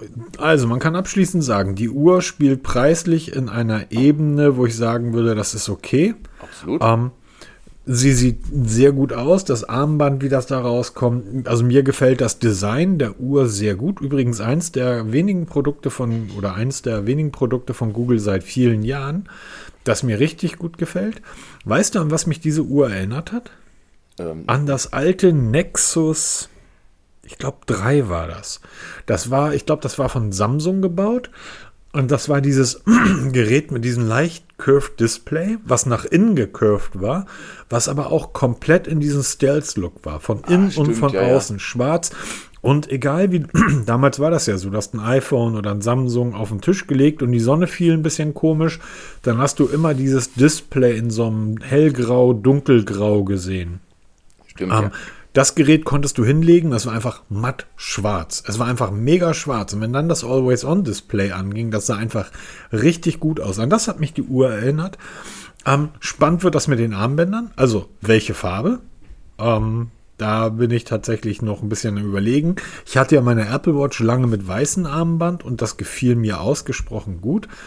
Wir haben die, ähm, die, die Pixel Watch kommt in verschiedensten Farbkombinationen, zum Beispiel ähm, mit, mit Edelstahl, also dass der Rahmen aus Edelstahl und das Armband hat so, so eine Kalkfarbe. Es gibt das in Champagner Gold, in, in so einem Grauton das Armband, also das Gehäuse in Grau, in Obsidian, das heißt in Schwarz und Edelstahl matt schwarz. Genau, ich weiß nicht, ob ich jetzt das Schwarze nehme oder so, oder das Dunkelgraue. Ich weiß es nicht. Ich, so wie ich es mir jetzt gerade angucke, wird es bei mir selbstverständlich die schwarze werden. Ne, ich denke auch, dass es bei mir schwarz werden wird. Also das ist einfach, dass sie dieses, dieses, ich mag ja mattes Schwarz, das ist einfach, so jetzt sind wir hier schon weit ab von allem, also wir fangen hier schon wieder an zu, zu schwärmen, aber Google hat ja noch viel mehr präsentiert. genau. Ähm, das Tablet. ja, obwohl präsentiert ist ein, ein großes Wort gezeigt, für das, was die da gezeigt. gemacht haben, oder? ausführlich gezeigt, haben sie ja vor kurzem schon mal gezeigt, da ist ja schon die Technikwelt steil gegangen. Jetzt gab es die ersten wirklichen Informationen zum Pixel Tablet, nämlich die, in der Hinsicht, dass es keine Informationen gab, nur dass es irgendwann mal 2023 kommen wird und ähm, das Tablet nicht so als Tablet vermarktet wird, wie man es so kennt, als Arbeitstier, sondern wirklich so als Lifestyle-Produkt und als, als Schaltzentrale für dein Zuhause. Also so kam es mir vor mit einem richtig geil gemachten Stand, der magnetisch hält und auch in Lautsprecher integriert ist, wo du halt dann wirklich das Tablet zentral irgendwo in deinem Wohnzimmer aufstellst und darüber dann den ganzen Kram, also deine ganze Haustechnik steuerst, dein, deine Musik steuerst, deine Fotos anguckst und so ein Kram oder auch Notizen erstellst und so weiter. Also sehr spannend. Es sieht aus wie ein Tablet. Auch Google hat da leider nicht ähm, das Tablet neu erfunden. Aber es macht doch einen guten Eindruck. Zumindest, weil sie ja gesagt haben, sie werden Dienste dann sp- speziell für das Tablet anpassen, auch von der Größe her, damit es halt ge- gescheit genutzt werden kann. Also da, da, da ist einiges zu erwarten. Wirklich einiges zu erwarten. Zumindest von, Ich- auf meiner Seite. Ich, ja, absolut. Ich sehe das Tablet dann wirklich auch ein Stück weit mehr in, im Bildungssektor. Und zwar, ich, ich kann mir gut vorstellen, dass man im Bereich der Schulen, Schüler und so weiter ähm, dort weiterhin die Chromebooks ähm, versucht zu forcieren. Und in dem Aber die Bereich, Chromebooks werden doch jetzt eingestellt, oder? Haben sie nicht gerade die letzten Tage eigentlich gesagt, dass Chromebooks für die Entwicklung eingestellt wird? Aber da Nee, wird das die- Tablet wieder Sinn machen mit einer, mit einer Nee, die Entwicklung nicht. Google wird kein Chromebook mehr herstellen, Ach aber es sind ja okay. genügend Hersteller da draußen. Ah, okay, die ist dann noch. Microsoft stellt ja auch, na gut, Microsoft hat wieder angefangen mit den Surface, aber die haben ja auch 15, 20 Jahre keine Hardware hergestellt. Ähm, ich, ich sehe dies, dies, ähm, das Gerät, da ist ja der, der Tensor-Prozessor drin. Wir haben vorhin ja über die Magie der Sprache, Text-to-Speech und so weiter gesprochen. Genau. Stell, dir- bisher ist das ja so, ähm, ich, wenn ich heute Student wäre, würde ich meinen Pixel mit in eine Vorlesung nehmen. Der Prof erzählt anderthalb Stunden irgendwas und ich würde halt über das Pixel mir ein Transkript selbst erstellen, was völlig normal ist. Das machen Studenten, das ist halt, ist halt völlig normal. Ähm, viele Studenten haben auch zu meiner Zeit die Vorlesungen mit Diktiergeräten aufgenommen. War, war erlaubt. Du konntest dann deinen Laptop mitnehmen, hast versucht, so schnell wie möglich mitzuschreiben. Ähm, über das Pixel habe ich ein perfektes Transkript als PDF, was ich danach weiter bearbeiten kann. Abends nochmal nacharbeiten, was dort gesagt wurde. Und der Vorteil bei dem, bei dem Pixel Tablet ist natürlich das ebenfalls der Tensor-Prozessor drin. Das heißt, Text-to-Speech wird dort ebenfalls perfekt funktionieren. Und ich habe dann gleich das PDF auf einem großen Display. Ich werde da sicherlich über die, die, ich werde da sicher eine Dockingstation, die ist, reden wir gleich noch drüber, ich werde da sicher auch ein Keyboard anschließen können. Mit hundertprozentiger Sicherheit. Sonst macht Mit hundertprozentiger Sicherheit. Also es würde sonst keinen Sinn machen, weil du hast, du siehst ja auf dem Bild von dem Tablet, siehst ja hinten schon die vier Pogo-Pins also wo jetzt auch die Docking Station andockt, genau. magnetisch, genau. da wird es bestimmt irgendwas geben, ein Case mit integrierter Tastatur oder was. Und da macht das wirklich Sinn, je länger du darüber nachdenkst, ja, macht Sinn, dass man da wirklich in diese, in diese Bildungsschiene geht. Und das Ding ist stylusfähig. Ich glaube, ein UEF-Stylus wird sicherlich vorausgesetzt, ähm, aber das Ding ist stylusfähig. Das heißt, ich kann dort direkt auch im PDF bei in der Vorlesung, weil ich kann das ja praktisch simultan lesen, weil der Prozessor ja so schnell ist, der, der übersetzt das ja simultan. In dem Moment, in dem der Prof das vorne gesagt hat, habe ich das als PDF oder als Text auf meinem Gerät vor mir. Und dann komme ich nach Hause, habe das Ding dann sowieso sofort in meinem Drive gespeichert, kann mich an meinen großen Rechner, an den großen Monitor setzen, dort weiterarbeiten und hänge das Tablet dann geil an meine, an meine wundervolle neue Dockingstation ähm, sorgt darüber, dass meine Steckdosen an sind, dass die Jalousien hoch und runter gehen, dass die Musik ertönt. Also es ist doch perfekt, oder? Es ist schon gut gemacht. Also da, gerade mit diesem Tensor-Chip macht es richtig Sinn. Das könnte, könnte was werden. Und auch gerade diese Steuerung von der von dem Smart Home, wie du sagst, mit den Steckdosen. Eigentlich auch ein Ding, was ja im Moment ein Horrortrip ist. Du kennst da genug Leidensgeschichten. Bei mir auch jeden Tag ärgere ich mich darüber über diese, über diese tausend verschiedenen Protokolle es gibt zwar ganz viele ähm, oder ganz wenige, die irgendwie alles machen können, aber sie können nicht untereinander und das soll sich ja jetzt zum Glück ändern. Und da ist auch Google mit von der Partie. Ne, ich spreche ich über Meta, mhm. wo jetzt der Standard, also die Version 1.0 final online gegangen ist. Das heißt, jetzt können die Hersteller, das ist ein Konsortium aus derzeit 550 Herstellern, die Meta unterstützen. Das heißt, ein Protokoll für alles. Egal von welchem Hersteller die Steckdose ist, die Lampe, ähm, Lautsprecher oder irgendwelche Saugroboter. Sie sprechen alle eine selbe Sprache, herstellerübergreifend. Und jetzt können die Hersteller auf das SDK zugreifen, also auch jeder App-Entwickler kann aufs SDK zugreifen und seine App oder Funktionen entsprechend für Meta fit machen. Und da ist auch Google mit dabei. Das heißt, du wirst mit einem Pixel Tablet oder mit egal was auch immer wirklich die komplette Smart Home Steuerung nehmen können und da macht es wieder durchaus Sinn und freue ich mich auch riesig drauf. Endlich dieses Kuddelmuddel, weil ich habe Smart Home von von ähm, vom Google laufen, ich habe das ähm, von Apple laufen, ich habe von Ikea die Bridge hier, ich habe von Philips Hue die Bridge hier, ich habe äh, was ist die andere Bridge da noch? Ach, wie heißt die? Ach, ich habe schon den Namen wieder vergessen, was es ist. Auch von so einem Steckdosenhersteller.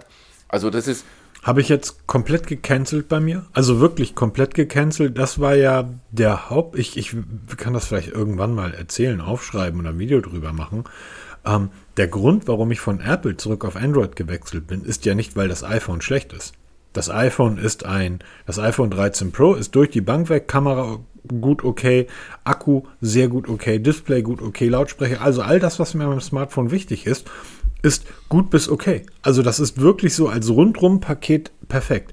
Mein Problem war aber, dass ganz, ganz viele Dinge, Lampen, Lautsprecher, ähm, Steckdosen, dieser ganze Smart Home Kram, ich musste halt immer gucken, ist das für App, ist das mit Apple kompatibel oder gibt es irgendwo ein Workaround, um das mit Apple kompatibel zu machen? Weil das ist ein weiterer Punkt, etwas, was ich nicht möchte. Jetzt wird der ein oder andere sagen, naja, es ist ja fast alles mit Apple kompatibel, stimmt. Aber ich möchte nicht für jede Steckdose eine eigene App auf meinem Smartphone haben. Für jede Lampe eine eigene App, ähm, für jeden Staubsaugerroboter eine eigene App, für jeden Lautsprecher, für jede Kamera. Ich habe Kameras hier am Haus. Da habe ich 50 Apps. Ich möchte eine App nutzen und da soll alles rein. Und ähm, da bin ich jetzt auf Google gekommen, Google Home. Und da ist einfach das Angebot um ein Vielfaches größer. Weil du hast es ja genau, also die, mein, meine, meine Ikea-Bridge, die, ich schaue hier gerade auf den Schrank im Keller, die liegt irgendwie seit Monaten da unten im Schrank im Keller. Ich habe mir Steckdosen gekauft, sind gerade im Angebot, 16 Euro, Zweierpack, habe ich mir drei, vier Pakete bestellt, schon voraus, ne? Weihnachten kommt, Weihnachtsbaum und so weiter. Ähm, ja, da brauche ich keine Bridge mehr. Die Dinger binden sich in Google Home ein und gut ist. Genau. Lautsprecher Google Home und gut ist. Und das ist doch einfach der Grund. Ich möchte ja nicht für, für jede einzelnes Produkt. Stell dir mal vor, du hast irgendwie hier mal ein Angebot, da mal ein Angebot, beim Lidl gibt es gerade was, beim Aldi, bei Amazon. Überall nimmst du die Angebote mit und brauchst dann aber für jede Steckdosenleiste in deinem Haus irgendwie eine eigene App. Ja, das ist total nervig. Das ist total nervig. Und das ist dann hoffentlich vorbei.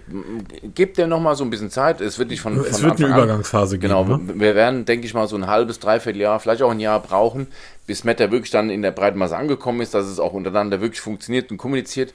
Weil es ist ja so, dass dieser Standard mit insgesamt drei Verbindungsarten arbeitet. Das wir ganz normal klassisch per Bluetooth, per WLAN und über Thread. Das ist eine neue Übertragungseinheit. Das muss ich erstmal etablieren, muss ich einspielen. Die Hersteller müssen den ganzen Kram erstmal anpassen. Das dauert. Aber wenn wird Smart Home endlich zu dem, was wir alle gehofft haben, dass es wirklich eine einfache Geschichte ist. Du steckst eine Lampe rein, verbindest die und dann funktioniert die einfach. Und dann kannst du einfach mit, egal welchen Sprachassistenten du da nutzt, das Ding bedienen oder egal von welcher Firma das ist, ist völlig wurscht. Einbinden läuft. So soll Smart Home sein. Kurz, um Google nochmal abzuschließen. ähm, die gehen wirklich in den Bereich mit, mit Smart Home. Sie haben da ja auch viel für getan. Sie haben Nest gekauft. Ja, absolut. Ähm, das heißt, die, die Türklingeln und so weiter. Und wir sind dort mittlerweile in einem Bereich, was Smart Home von Google betrifft, ähm, was wirklich, wirklich gut ist und was die Steckdosen sind keine Google-Steckdosen, die funktionieren. Haben Google rausgenommen, eingestöpselt, das Licht blinkt irgendwie schnell ähm, mit dem Smartphone. Ja, okay. Ähm, dann das 2,5 Kilo oder 2,4 Gigahertz WLAN ausgewählt ähm, verbunden läuft. So soll das sein. Und ähm, so stelle ich mir das bei allen Produkten vor und ich finde es gut, dass Google auf dem richtigen Weg ist. Ich möchte nochmal abschließend sagen, ich war von, von den Produkten, die Google da gezeigt hat, ähm, erstaunt bis begeistert oder zumindest habe ich mich die Produkte standen im Vordergrund und die Präsentation im Hintergrund. Die Art und Weise, wie das präsentiert wurde, war sehr seriös und sehr zurückgenommen keine großen Effekte, sondern die haben sich darauf verlassen, muss man auch ein Stück weit sagen, dass die Produkte ankommen. Wenn die Produkte Mist gewesen wären, dann wäre das, also dann wäre es wirklich komplett ins Wasser gefallen. Aber alles in allem eine sehr runde Präsentation und so haben wir diese Woche eigentlich zwei sehr runde Präsentationen gehabt, weil die Xiaomi war auch rund, anders rund, aber es war auch anders eine runde rund, genau, aber auch ähm, sehr Ich warte jetzt eigentlich auf die nächste Huawei, wenn der Huawei CEO da wieder über die Bühne genau. geht, weil das finde ich auch immer sehr schön. Wie heißt der noch? Ähm, genau der. Äh, ja, genau. entfallen. Ja, sorry. Ähm, komm mal vorbei auf den Kaffee ähm, und bring mal eine von den tollen Uhren mit. Übrigens die Huawei Watch, die jetzt den Blutdruck messen kann. Ähm, die ja, ist die jetzt, Huawei Watch die. Die also ja, ich weiß, das können alle anderen auch oder viele sagen das, aber die kann das wirklich. Die kann das die, richtig gut. Die misst das teuer, über den, ne? übers Armband, ne? 449 Euro, die misst es übers Armband, ja, das bläst sich auf. Hat wie ihr es kennt, so von der Manschette. Genau, wie man das kennt und hat jetzt ein Preisschild bekommen, 449 Euro, wird im nächsten Deutschland verfügbar sein. Ich bin gerade dabei, mir eine zu organisieren, weil ich das natürlich wissen will. Ja, natürlich. Um, wie verträgt oder wie läuft die im Vergleich zum wirklichen Profi-IKG aus dem Rettungswagen? Ist es was, was man als Normalnutzer wirklich brauchen kann? Weil es hat ja eine offizielle Zulassung mhm. als Medizinprodukt und das will ja was heißen. Also es kann keine Scheiß sein. Ähm, aber halt, wie verträgt sich das mit dem Tracker? Akkulaufzeit. Sehr spannendes Thema, gerade bei solchen Geschichten. Wenn ich mir überlege, so ein kleiner Akku in der Uhr und der muss dann ständig, weil ich würde da ja von morgens bis abends mit rumspielen. Ja, das ist nämlich die Der Gefahr muss dann dabei, ständig ne? da irgendwie da so ein Ding aufblasen, so, so ein Armband. Das macht er dreimal, ist der Akku durch, oder? Genau, das wird so die Frage sein, wie sich das da so ähm, in der Praxis gibt. Aber das werden wir dann sehen, wenn es soweit ist. So, wir haben zum Schluss noch ein, ein spannendes Thema, finde ich recht spannend. Es ist jetzt, dass, dass die EU hat das Gesetz erlassen, ab 2024 ist USB Standard bei allen mobilen Geräten. Jetzt gibt das für mich zwei Fragen. A, wie wird Apple drum rumkommen, ihr iPhone nicht mehr als mobiles Gerät äh, betrachten zu lassen, dass sie weiter auf den veralteten Lightning-Port setzen können? Und ist mein Tesla nicht auch ein mobiles Gerät? Wenn ich das mit USB-C lade, wird es doch schwierig, oder? Wo fängt es an, wo hört es auf? Ja, das wird eine riesige Diskussion geben. Gibt auch eine andere Diskussion, wo ich ehrlich gesagt überhaupt nicht drauf gekommen bin, dass man sagt jetzt, diese Verpflichtung EU-weit, das gilt ja für die ganze EU, dass alles, was irgendwie transportabel ist, ein USB-C haben muss, dass es ähm, Weiterentwicklung irgendwie hemmen könnte, weil die Hersteller sagen, USB-C ist ja nur eine Weiterentwicklung von den anderen USBs, die man so kennt.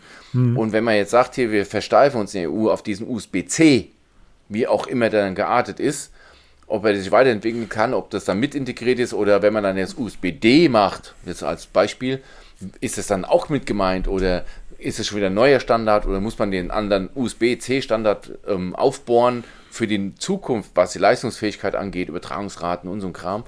Also das hat zwei Gesichter meiner Meinung nach, aber auf der einen Seite, ja, der Umweltgedanke ist natürlich sehr, sehr wichtig, aber es wird wirklich darauf hinauslaufen, wie werden die Hersteller das umsetzen, wie schnell werden die das umsetzen. Es gibt heute noch Geräte zu kaufen, die mit Micro-USB kommen. Ey, ich, ey, der, einer, einer, ähm, Zack Galado heißt er, glaube ich. Kann, ich glaube ja. Ähm, einer meiner Lieblings-Fahrrad-YouTuber, der fährt auch so ein ähm, Single Speed. Der ist total lustig. Den kann man praktisch als Zwölfjähriger aufwachsen sehen auf YouTube. Mittlerweile ist er irgendwie Anfang, Anfang Mitte 20. Ähm, der hat neulich Fahrradlampen getestet. Und er sagt, das kann doch nicht sein, dass wir hier die modernsten Fahrradlampen der Welt haben, die mit Micro-USB um die Ecke kommen. Was ist das denn für ein Quatsch? Kein Mensch hat mehr Micro-USB-Kabel zu Hause. Aber das sind die neuesten und modernsten Fahrradlampen, Micro-USB. Ja, lag halt noch tausend Stück im Keller, muss halt mal verbraten, das Zeug, ne? Und, sind, ja. und genauso wird es mit USB-C sein. Es wird Übergangszeiten geben, wo dann immer noch Geräte mit Micro-USB oder mit allem möglichen anderen Kram auf dem, auf dem Markt sind, weil es halt noch im Lager sind, die, die mit Sicherheit abverkauft werden können oder sogar Übergangsfristen. Weil ich könnte mir vorstellen, dass Apple so strampeln wird, oder nicht nur Apple, auch andere Hersteller so strampeln werden, bis man sagt bei der EU, okay, wir geben euch schon mal so ein Jahr Verschnaufspause, Übergangsfristen oder irgendwie andere Möglichkeit mit Adaptern, die er dann beilegt oder weiß der Kuckuck was, dass wir dann halt den Lightning-Port auf USB-C umadaptieren. Ja, ich, bei mir ist das bei der Kamera so. Es gab zwei Kameras, die ich äh, zur Auswahl hatte, wo ich gesagt habe, eine der beiden kaufe ich mir. Und die eine davon war die ähm, Sony ZV1, hieß die, glaube ich. Ähm, auch Micro-USB. So, die, die ich jetzt habe, die hatten USB-C-Anschluss, selber Hersteller. Ähm, also, wie gesagt, ich, ich finde es gut. Ich weiß, es gibt Unternehmen, die finden das nicht so gut. Grüße gehen raus an Apple.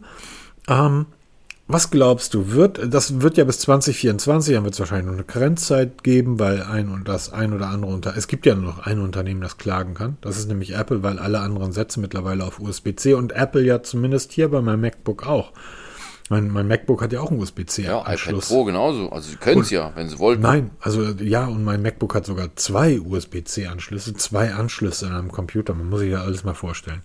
Ähm, aber das iPhone Lightning, glaubst du, also ich gehe nämlich davon aus, dass Apple mindestens, also 2005, also beim iPhone 15 glaube ich noch nicht, aber ich kann mir beim iPhone 16, das dürfte dann ja auch 2024 passen, dass Apple beim iPhone 16 auf den USB, also auf den Lightning-Port verzichtet und gar kein Ladekabel mehr einbaut, äh, keine Lademöglichkeit mehr einbaut, sondern dass man nur noch über MagSafe oder QI kabellos laden kann. Oh, das ist aber eine steile These, aber warum nicht?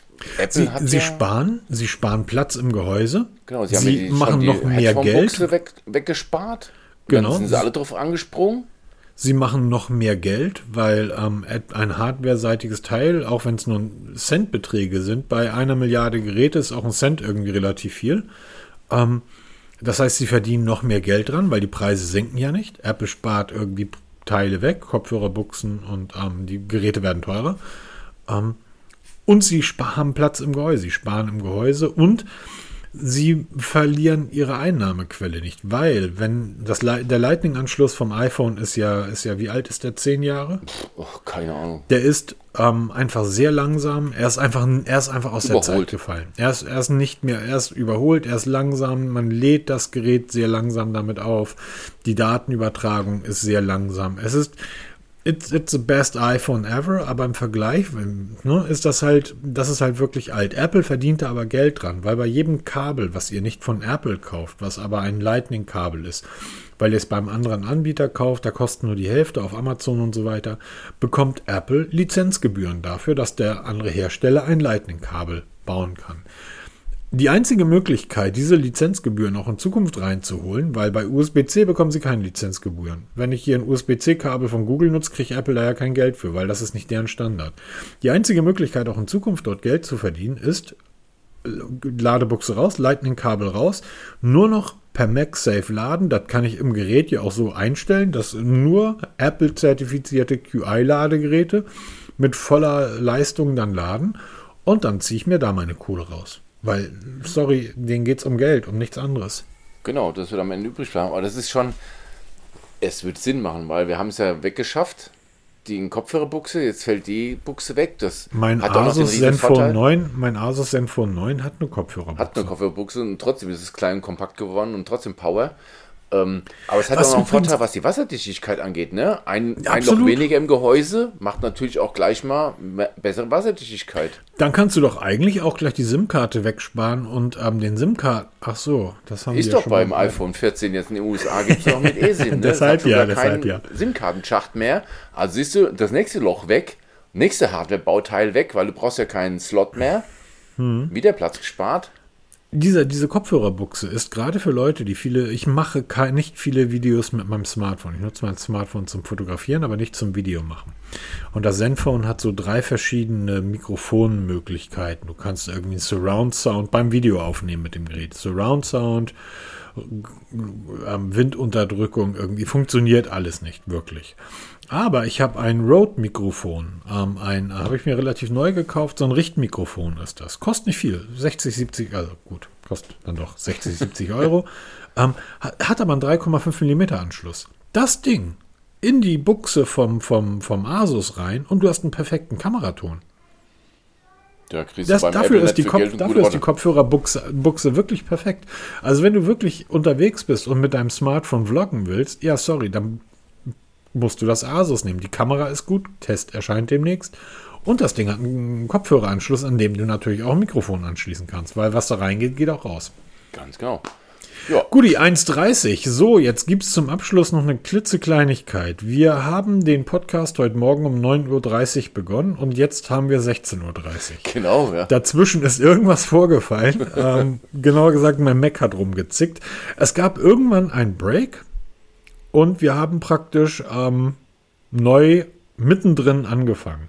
Genau. Könnt ihr mal in die Kommentare schreiben, was ihr glaubt, wann wir, wann wir das Break hatten. Also ab wann ist praktisch eine neue Aufnahme gestartet. Ich werde jetzt nicht sagen, wie lang die ist, aber die war relativ lang, aber auch nicht kurz, wie auch immer.